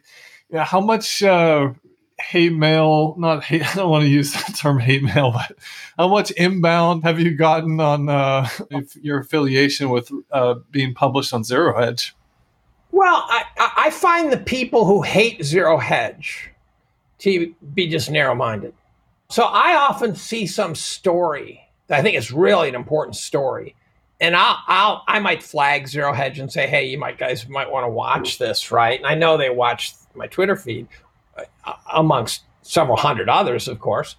Um, and then I'll go over to Zero Hedge, and they already had it. Most of the time, they already had it. And and I'm there's stuff on Zero Hedge that's there for years before before the mainstream media picks it up. Yeah. And so and and then at the same time there's some nonsense there right? And, and some of it's not doesn't even try to be not nonsense. Some of it's just entertaining as hell you know stupid stuff on college campuses and things like that. But but if there's a lot of smart people publishing a lot of smart stuff on zero hedge so if you want to if you want to pretend like zero hedge isn't worth anything have a ball but i think you're a narrow-minded person probably you're going to end up in fetal position in the next downturn because you're probably you don't like zero hedge because zero hedge you say by the way you're screwed. And they say oh you guys have been wrong for so long right? Yeah it gets tiresome. Anyone who listens to zero hedge is an idiot. And i'm going you know if i hadn't listened to zero hedge i would have done much better over the last 10 years. But the fact i listen to zero hedge maybe over the next 10 years i'll do a lot better than that idiot who thinks that who, who doesn't have enough brain cells to filter. So hate zero hedge. I don't care. I think you brought up a good point of really their day in court isn't uh, you know hasn't arrived yet, and then after that point, you know the people who say that everything is going to be fine and the the Fed always has our backs and the organic growth is is going to you know keep going and everything is fine then you know if we if we have a mild recession and a, a mild end of the business cycle or credit cycle then you know then then that'll have some merit. But it's really hard when you look at where pension plans are the underfunded liabilities when you look at the student loans when you look at valuations when you look at demographics all of these things it's it's hard to see how that's going to not you know be smoothed over right yeah, and and you know these things you mention, they're not. You can get lost talking in things in terms of dollars. Mm-hmm. So when you talk about demographics, if you start bringing dollars into the story, like there's so many dollars of this or that, you get lost real fast. I, I try to think of economics in terms of maybe work output or something. So, so demographic problem is when you've got a higher percentage of the population not working and a lower percentage working. And it means, therefore, that the, the high percentage who are not working are expecting to have all their personal needs satisfied by those who are working. It's just that's the way it is, right? So if you go to a restaurant, someone's going to serve you the food, someone's going to make you the food. And when a small percentage of the population is doing all the work and fix painting your house and plowing your driveway and all those things, for a large percentage of the population, you have a demographic problem. Yeah, yeah. And I think one of the ish, big issues that I think is on people's mind is just the lack of wage growth um, that's driving a lot of the inequality discussion. So I think when you look at you know prices rising of, of health insurance and housing and asset prices and even things like food and energy um, that you know food has definitely come up even if they're maybe not measuring it eh, as so. But when you look at all these things the wage growth just hasn't been there. So you can look at all these statistics like how much uh, the baby boomers had to save up for a down payment and afford on a mortgage versus today's type of salaries and all these different metrics. But it seems like that's one of the biggest things on people's minds so, so wage growth is a fascinating one on several levels. Let me let me digress. Which, which, if if if I have a skill, digression is the skill. uh, if you go back to the Middle Ages and everyone got wiped off the surface of the earth, and there were very few people, and there's a lot of land, and there was, and it was the beginning of what's called the middle class, because now the nobles, there, there was there was a shortage of workers, and they had to start kissing their asses, right? Because because there's no one to work the fields and stuff like that. They talk often talk about the the gains of the middle class in terms of wages but I'm going, what, you know, what, you had one fourth the population or something left. And, and therefore you had four times as much gold than you had before they all died off. But what does that mean? That has no meaning to me, right? That's almost an inflation.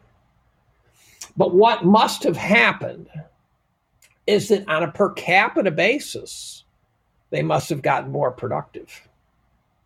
Or what must have happened is that the resource the, the fruits of their labor got less directed into the castle at the top of the hill and more directed into their own crockpots. And so it's not about them having more gold or less gold. It's about them being able to produce more and consume more. And, and so I like to think in those kind of terms. Now, where were we? The other thing you talked about, wage growth. Um, when I was a kid, I used to carry golf bags for a living. And I happen to remember that when I was 12 years old, 14 years old, that zone, that I could make 250 an hour carrying golf bags. Now, I also just by chance, I you're not gonna believe this. I wrote a blog on this that got published by Elizabeth Warren. wow. She cares about the little guy. This is before she was famous. This is when she was at Harvard. So I, I, so what happened is I also happened to remember one night, I can tell you where the pizza place was. My brother and I went and got a pizza. It was an extra large pizza from a pizzeria. And I don't want someone to say, oh, you can get a cheaper pizza at Pizza Hut. I'm talking about the good pizzas at a pizzeria. Extra large, doesn't taste like cardboard. Nice pizza. Cost me $2. Wow. That meant that I was paid one and a quarter pizzas, extra large pizzas per hour. And if you go to the local pizza shop, the one with an Italian guy flipping that sucker behind the counter, an extra large pizza is probably 16 bucks. That means I was paid the, the spending power, what's now $20 an hour. So, so how do you?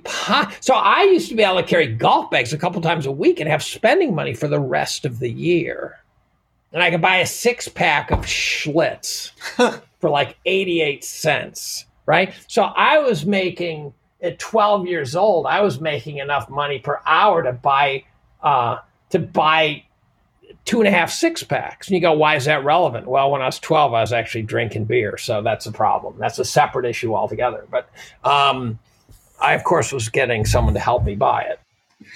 Right, right. Now, when you look at this next kind of demographic shift and when you look at the politics you mentioned elizabeth warren and she outlined her her student loan forgiveness plan and you have yang and andrew yang who outlined his everyone gets a thousand dollars a month. I think it was a two trillion dollar plan. Um, now when you look at obviously the base case is trump goes back in. Um, but if you if you look and, and talk about okay what if a Democrat does go in. Obviously, there's some issues if do they control the House and the Senate and, and getting things passed, but you know, we could really see some interesting. I don't know if interesting is the right word for it. E- economic policies coming down the pike if if we the country were to go that direction and if, with the Democrat. Is that something that's uh, concerning to you?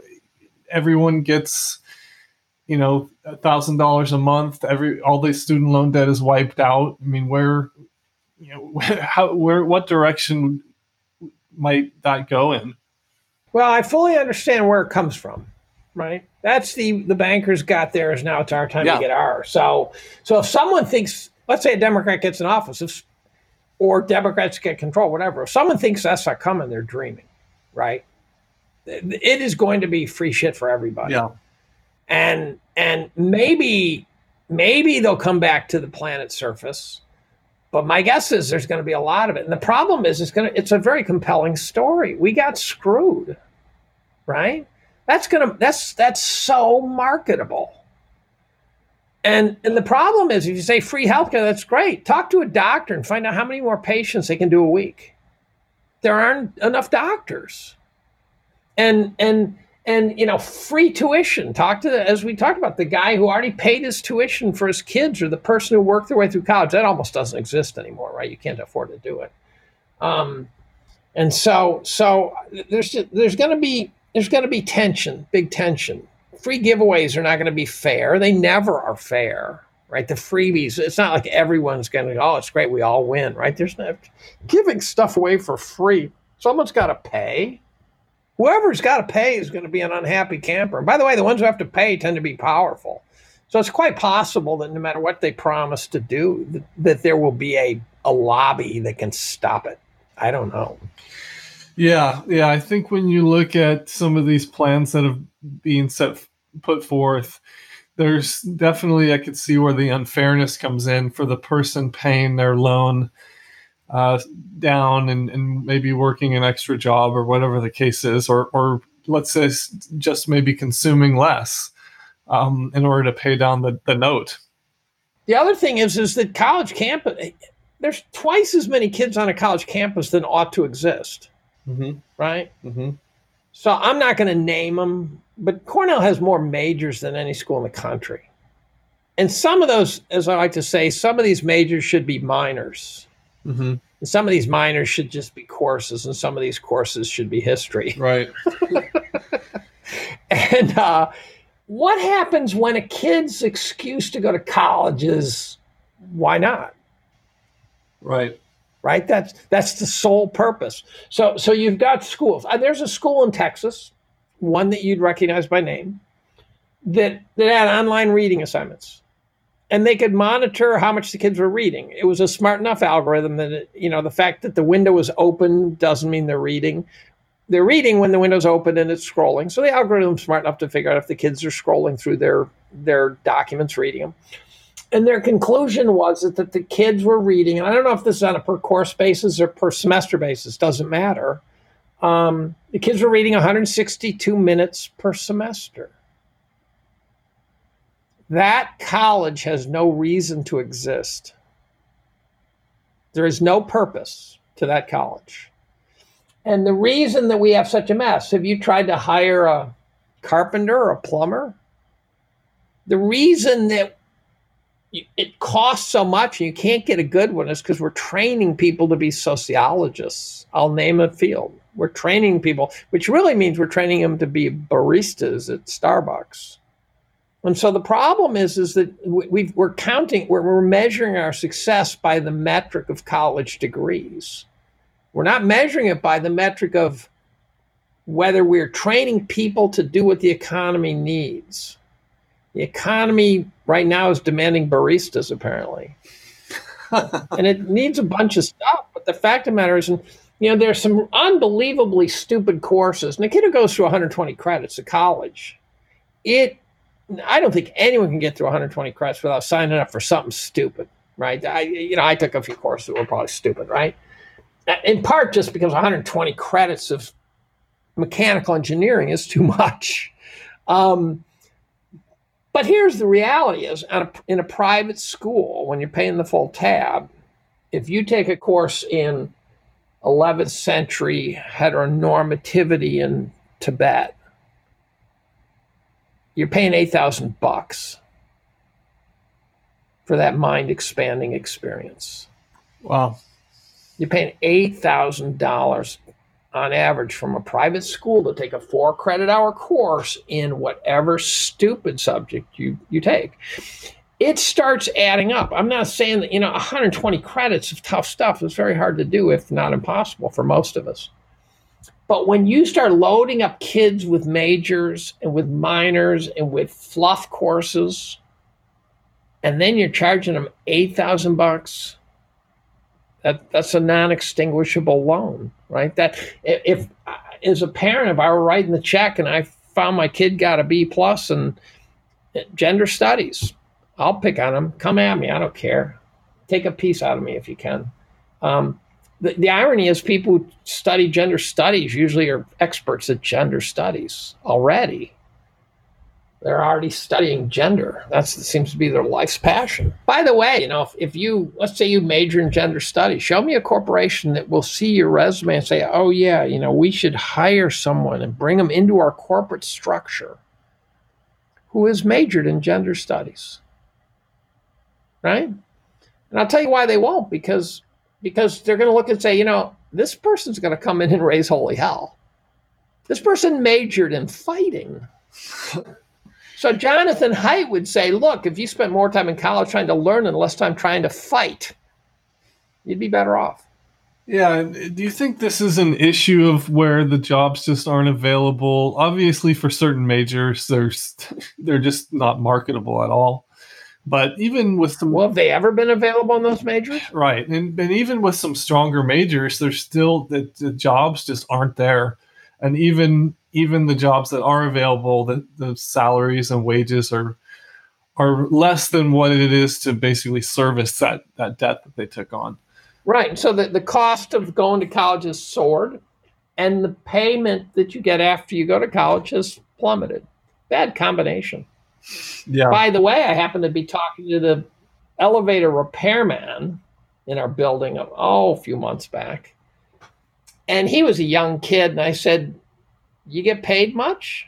He said, "Well, not now. I'm in, I'm in an apprentice program, so I went to BOCES for a year, maybe, or something like that." And then he says, "I'm in an apprentice program, so no, they don't pay me very well." But it lasts five years, and and uh, and then he said, "Then I'll make good money." I said, "What's good money?" He said, "Oh, I'll make over a hundred thousand. Wow. And we're not training those guys. We're not training elevator repairmen. We're not training carpenters. Now, if you train carpenters, say, look, let's train them how to be a carpenter. Let's give them some computer science. Let's give them some accounting, some business courses, maybe a course in some sort of graphic design. That, that guy would go out and own the world. Yeah, one thing that comes to mind is the issue of the financial sector growing so large as a percentage of the economy. Yeah, that's a problem. You've you've written about this and talked about this as well, and so you have also a lot of people being trained, whether it's mathematics, statistics, you know, people who maybe maybe they'd be studying chemistry or something else, and then they're basically going to work for a large bank or for a large financial institution. How do you feel about that piece? Um, it depends what they do. If they're writing code so that the bank runs more efficiently, then that's fine. If they're working on a prop trading desk, they bring, in my opinion, precisely zero to the table. Um, does Warren Buffett create wealth? No. Warren Buffett does not create wealth. Warren Buffett aggregates wealth. The people who invest in Berkshire are wealthier. But it's a very passive thing, right? I mean, that's like standing at the bottom of a waterfall and claiming credit for the waterfall. No, you're just, you got buckets you're collecting at the bottom. You know, there's a little tacit amount. It's conceivable some of the investments foster capitalism in some indirect way. Whereas at some level, you know, angel investors and stuff, these guys create wealth, right? These guys are if if they're not, you know, they're not strip mining some some companies, but if they're a real angel investor, like David Einhorn's father, Stephen Einhorn, is an angel investor, and he'll go provide he'll go provide money to some some company that builds computers that are liquid cooled. They're literally immersed in liquid to cool them which allows them to be more efficient, right? That David Ein, Stephen Einhorn is is part of wealth creation because he's providing the capital to a company that could change the world, maybe, right? Mm-hmm.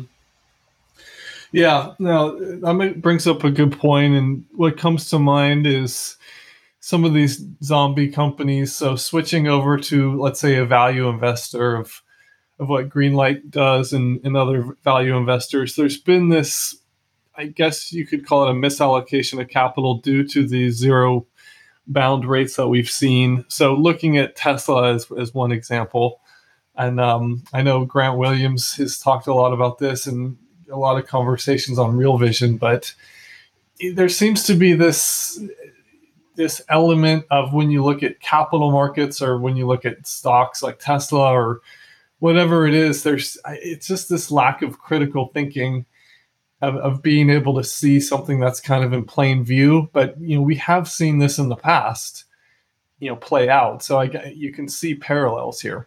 Well, eh, you know, what the question is how do you measure critical thinking? If if critical thinking means I can I can buy Tesla shares, if David Tep, Tepper buys Tesla and then sells them for a lot more, there's a decent chance Tepper saw something that told him these things are going up.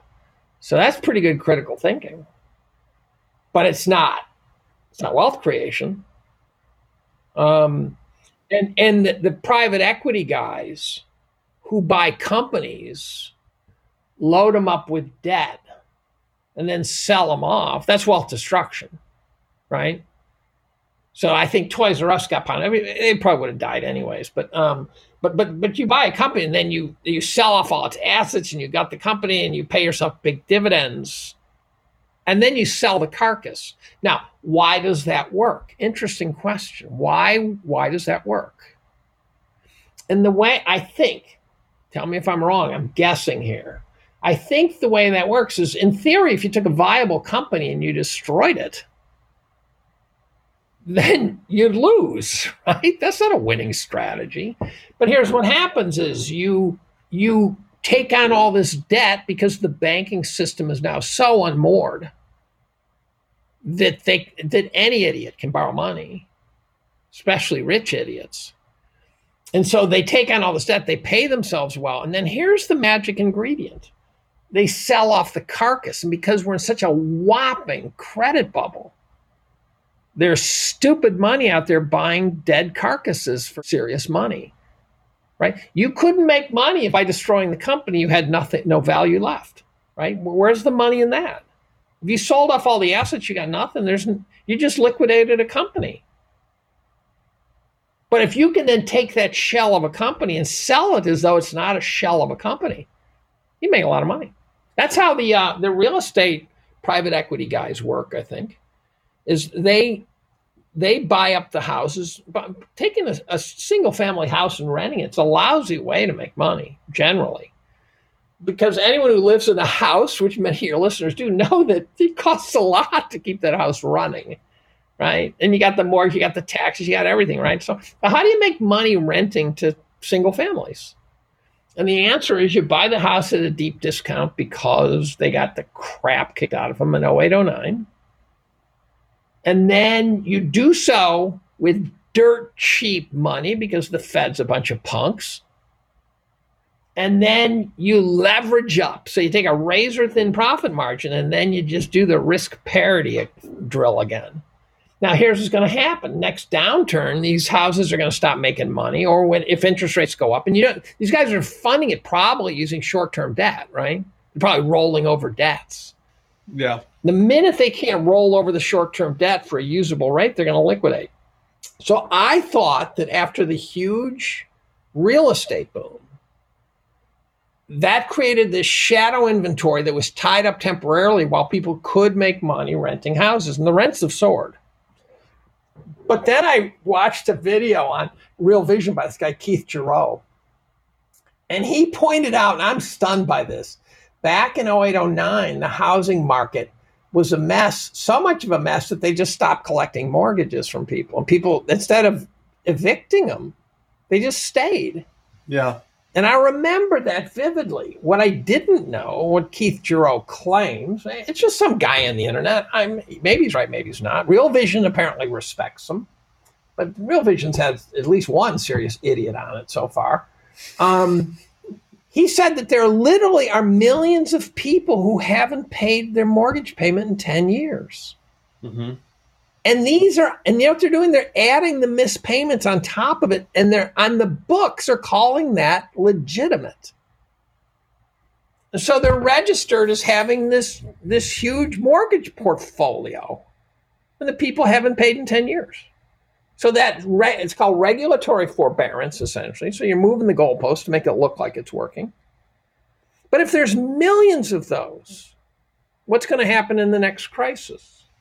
Yeah, and Real Vision had an interesting housing week. They called it. Um, this was a few weeks back, And one of the interesting things brought up was how when you look at you know the way prices have just rebounded back to all-time highs of where they were pre-crisis you know there are a few interesting dynamics. One is the just the inventory. So a lot of baby boomers are actually staying put and not going to these retirement communities. They're staying in their house. They, maybe they're one of their kids is living there or maybe in between after college that type of thing.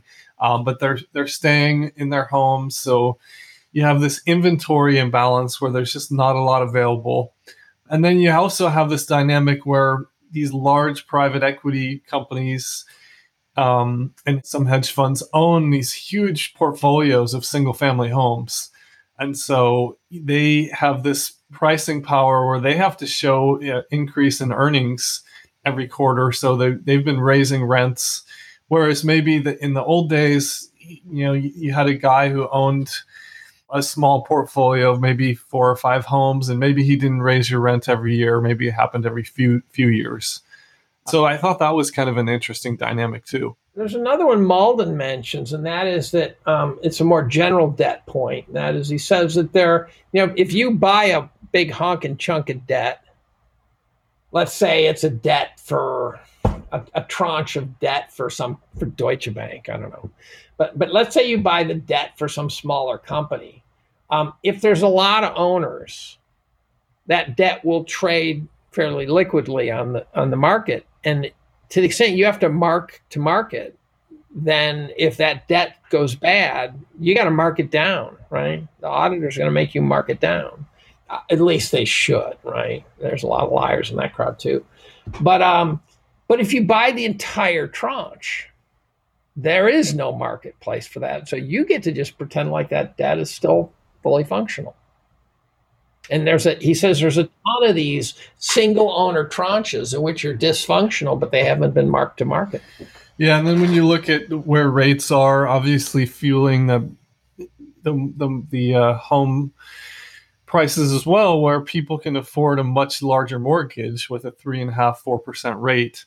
You know, imagine if rates normalized to five, six, even seven percent. What would that do to to housing prices? Especially given that the people who have to buy from them are the next generation and there's no evidence they have any money. Right. So so do you think this is a situation where you know, I saw an article in the Wall Street Journal where there was going to be I forget the exact numbers and and this woman who wrote the article was on the Real Vision Housing Week in one of the videos but talking about just this huge supply coming online of uh, of baby boomers you know selling their homes. But maybe this is a situation where the home isn't sold and then maybe it's just passed to the next generation of kids. So i think that's an interesting dynamic too. Well actually a potential solution. If you look in the olden days if you come to a town like ithaca or something you can see these big mcmansion things from you know 1870 or something some big victorian mansion. Mm-hmm and they get repurposed. They become in, in, our town, they become student housing, something like that. They become funeral homes, things like that. Mm-hmm.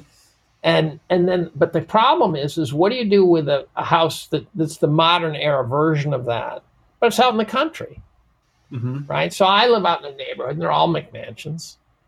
I happen to live on the lake, and that is a highly limited availability resource. Um, but uh, but there are these big, huge McMansions. I'd say the average McMansion probably what a four thousand square feet or something, right? These are ridiculously big houses. The boomers at some point will say, "Look, I I don't want to pay the taxes. I don't want to pay the heating bill. I don't want to have to re-roof that thing. I don't want to have to paint that thing.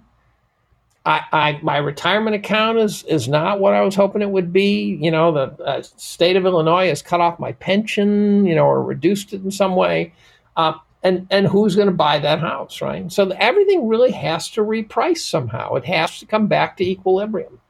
Now, one of the possible solutions, and at first it will be marketed as a disaster, and it's already being marketed as such. How many times have you heard reference to some kid living in the basement on their parents' couch? I think that will become the norm and we will have what's called multi generational families. Now, what's it going to look like? Well, one of the possibilities is that by having a family in the same house as the grandparents. This is self evident to anyone who's done this before. You have um, you have the ability to take care of the old folks instead of sending them off to a nursing home. Mm-hmm. And until, up until that point, you have old folks to take care of the kids so you don't have to pay for daycare. You have only one roof to replace, you have only one house to paint. And so by putting two generations in one house, you essentially cut the costs in half and you don't have to pay big daycare fees and stuff. And so, you know, there's a tremendous lot. And I've never met a grandmother who didn't want to be within spitting distance of the grandchildren. And so there's kind of a win-win, right? So so grandma and grandpa take care of shit that that that, that, that, that while the parents go out and, and and earn a living wage, right? And so I think this I think there's an upside, right? You can almost say, hey, this this wouldn't be such a bad thing, right? But it therefore means we're going back to being regional. It means the kids don't, you know, grow up in Ithaca and go to Boston for a job or the grandparents move to Boston or whatever. But it it it it, it had it changes the rules. Yeah, that's a that's a really interesting way to think about it. Um, so just so eh, kind of ending on that point of of just a, a mis a, a repricing of of all assets. You know, throughout the conversation, like we just looked at real estate, but when you look at equities, fixed income, pretty much everything except gold, I guess you could say. Um, it, it, there's going to have to be some type of repricing there. And, and as you've talked about in the past, basically looking for maybe even a 50, 60% correction. Um, and, you know, if there's a 20, 30%, as you've said before, you're probably wrong. What are you, what are you really looking for for the next, for that next downturn? Well, so here's, here's the deal. Uh, in 2018, I used 20 metrics to show the valuation of and all, all 20 were within some sort of error bar of, of twofold overvalued. And these are price to sales, price to GDP, price to you name it, 20 of them. And they show two things. They say we're they're round number, two two times GDP.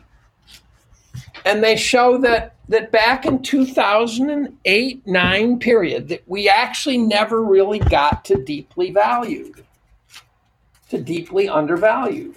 Now people think we did because you know when they, they when you hurtle to the earth from 60,000 feet, by the time you get saved, or when you're on a bungee jump, by the time you get saved, uh, it sure felt like you hit bottom, right? Yeah. And uh, and it was scary as hell. But but we were below fair value by a number of metrics for about a month. And that was the very tip of the V shaped recovery. Now, the problem, therefore, is, is that since that time, the GDP has grown optimistically, because as I've said, I don't trust the numbers, maybe 50%. While the equity markets, what have they made? 250, 300%? Yeah. They're supposed to track each other. Among the many metrics, they're supposed to track each other. That's Buffett's favorite, right? One thing I'll give Buffett credit for is he knows how to value equities. And so if if if if the equity markets have risen fivefold relative to the GDP, they're supposed to track it in a crudely one-to-one relationship over a long period of time. Then something's out of whack. Now, the other thing that your podcasters might not know, they might, again, I don't know who listens. Um, throughout the 20th century, there have been these massive peaks 29, turns out 06, uh, 67, um, 2000. In the previous ones, I, I kept tell, telling hedge fund managers who write about this stuff, I kept saying, look, here's the plot I want to see you make. And no one understood what I was talking about, so I finally made it myself. And I don't want to know how many years it took for the markets on an inflation adjusted basis to recover. I want to know how many years it took for the markets to hit that same price for the last time. Yeah. Not the first time. And it turns out on all those big peaks, the markets recovered. Usually it's like 20, 20 something years. They go up past it and then they come back down, and almost without fail, they come back to that peak before they start up again. It's an amazing rhythmic pattern if you look at it. And the question is, how long does it take from the peak to the point that it got to that same price for the last time? How long that take? And the answer is 40 to 75 years. Wow. So what it means is if you're fully invested all in baby boomer in the year 2000, 2020, if it's one of those major peaks, you're going to be dead and dust when it comes back to that same one. Right. And as we talked about, a lot of people hiding in fixed income, though, that could be a recipe for disaster if we do, you know, get rates rising meaningfully. So, is this a case where right if you reach for yield if you reach for yield mm-hmm. right so if you're buying 30 year treasuries to get what's the rate on a 30 year treasury now tell me 2.8 or something a little over 2% what's the 30 year? 30 years a uh, 2.13% on the yield. Really think of how stupid that is. My favorite question on twitter. So i ask people say okay imagine someone offers you a guaranteed return right? You cannot lose your money. You do not know the future. You do not know about inflation. You don't know about other opportunities that might come up. You got to buy this investment and you got to sit on it for 30 years. Because, by the way, when they sell a treasury, someone owns that for 30 years. How much would you demand? And that was what the question was asked in the olden days. When I buy a 30 year treasury, what return do I need to make that a decent idea? Because that's what you're going to get for 30 years. I heard a, a, great quip talking about how back when rates were 17, 18%, nobody wanted to lock in those rates. And um, I was all bonds. I was all bonds, 100% bonds back then. Right. And now, and now people people can't wait to lock in these these these rates for 30 years. And and like you said some of it is hoping okay they buy it for 2% yield and they're hoping they sell it for 1% but that's therefore they're not locking in the rates. So right. if i ask you you got to hang on to it for 30 years what would you demand? People well i get it people saying well uh, you don't hang on to it. I go so what you're saying is you're a bond trader. By the way most of us aren't. We can't. We don't have it in our dna most uh, retail investors are holding this stuff in ETFs, mutual funds, whether it's Vanguard or Fidelity or, or a TIA plan, as you've talked about, which is, you know, already you have to buy what's there. But the gist is if you had to hang on to that bond for 30 years, the answer I get from people when I say, how much would you demand? goes who goes to some pretty high numbers people say I don't know seven, eight percent, and I go, you know, that would be okay. I could kind of probably about that. something to where repo spiked. I think it was between eight and ten percent. right, which means therefore the bond market is no longer pricing correctly. Right. The bond market is pricing like beanie babies. Yeah. The bond market's assuming the bond market is acting like everybody is a bond trader. Everybody. And and I have people argue with me on this point. I go, look, dude, US debt 30 years, 2 point something percent. That's insane. I know of one guy at a major brokerage who I really trust who says, here's the deal. I think if you made that deal 30 years from now, that will look like a smart move. This guy obviously is a deflation hawk. He thinks that in 30 years, 3% is going to look like a good return. That's scary. That's scary. That's scary. Yeah, and I think uh, then if you look at the implications, yeah, I think I think you if you look at the implications either way, there's going to be a lot of problems because you know whether we have whether we have rising rates and then we have this you know equity correction that would probably likely follow um, you know, bad for for fixed income, bad for equity, or whether we have this deflation where, as you mentioned, just lack of, of any type of GDP, lack of any growth, you know, deflation. So, so there's no growth there either to, to bail out these pension funds and these retirees. Well, you know, last year, Argentinian bonds, Argentinian bonds, 100 year Argentinian bonds, which I, I, I'd rather lend a crack horse for 50 years right? 100 year Argentinian bonds, because of capital appreciation, made 75% last year. That's the world we live in. So, my thesis is that's not sustainable. It's that simple. Well, Dave, this is this has been great. Why don't you uh, tell people where they can find your work? We're going to link your your in review in the show notes, link your Twitter handle, and uh, some places people can uh, follow and read more about some of your work. Well, um, Twitter. Um, my, my pinned tweet is my year in review, and I'm I'm located at David B. Collum, C O L L U M, and uh, and and you pretty much find me there once in a while. My mug shows up in Zero Hedge because I do something that's outlandish enough that even Zero Hedge is willing to publish it. Um, and then you know, once a year I write this blog. What a way to market yourself once a year. Um, in case you're wondering, um, this year's was 170 pages, so don't think you're going to go find a blog. And it's about anything that I want to write about. This year was tended to be more about social change than finance. Most years there's quite a bit of finance. This year I got sick of saying the world's going to end again, right? Uh, you know, whatever was a mess in 18 is still a mess. I don't need to say it again. Right. And so, uh, so I wrote about changes that I saw coming, like modern monetary theory and things like that. So, um, Gillette ads and how stupid they were, stuff like that. Right. Well, this is uh, this has been great, Dave, and uh, we really appreciate you coming on. This has been fun. My pleasure. Congratulations on boating Einhorn. I can't believe you pulled that off. and as I've said to you, I, I begged him to do a couple of interviews, and I, I he was he was a tough nut to crack, and you got him. All right. Well, maybe we'll uh, see him on Real Vision soon.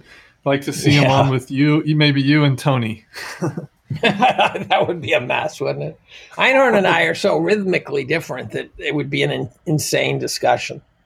Eh, we, we work on totally different megahertz frequencies. All right. Well, uh, we'll see what happens uh, for the rest of the year here. You bet. Thanks, Dave. Nice chatting.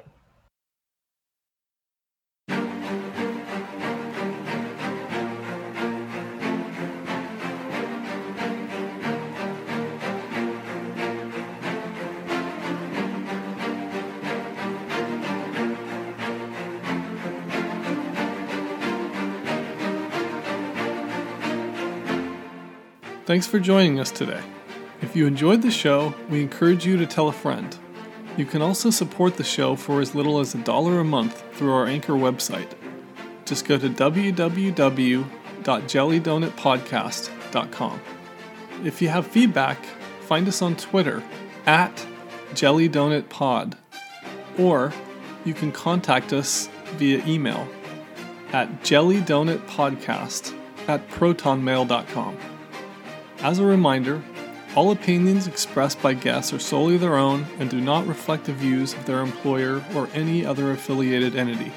This podcast is for informational purposes only and should not be used as a basis for investment decisions or advice.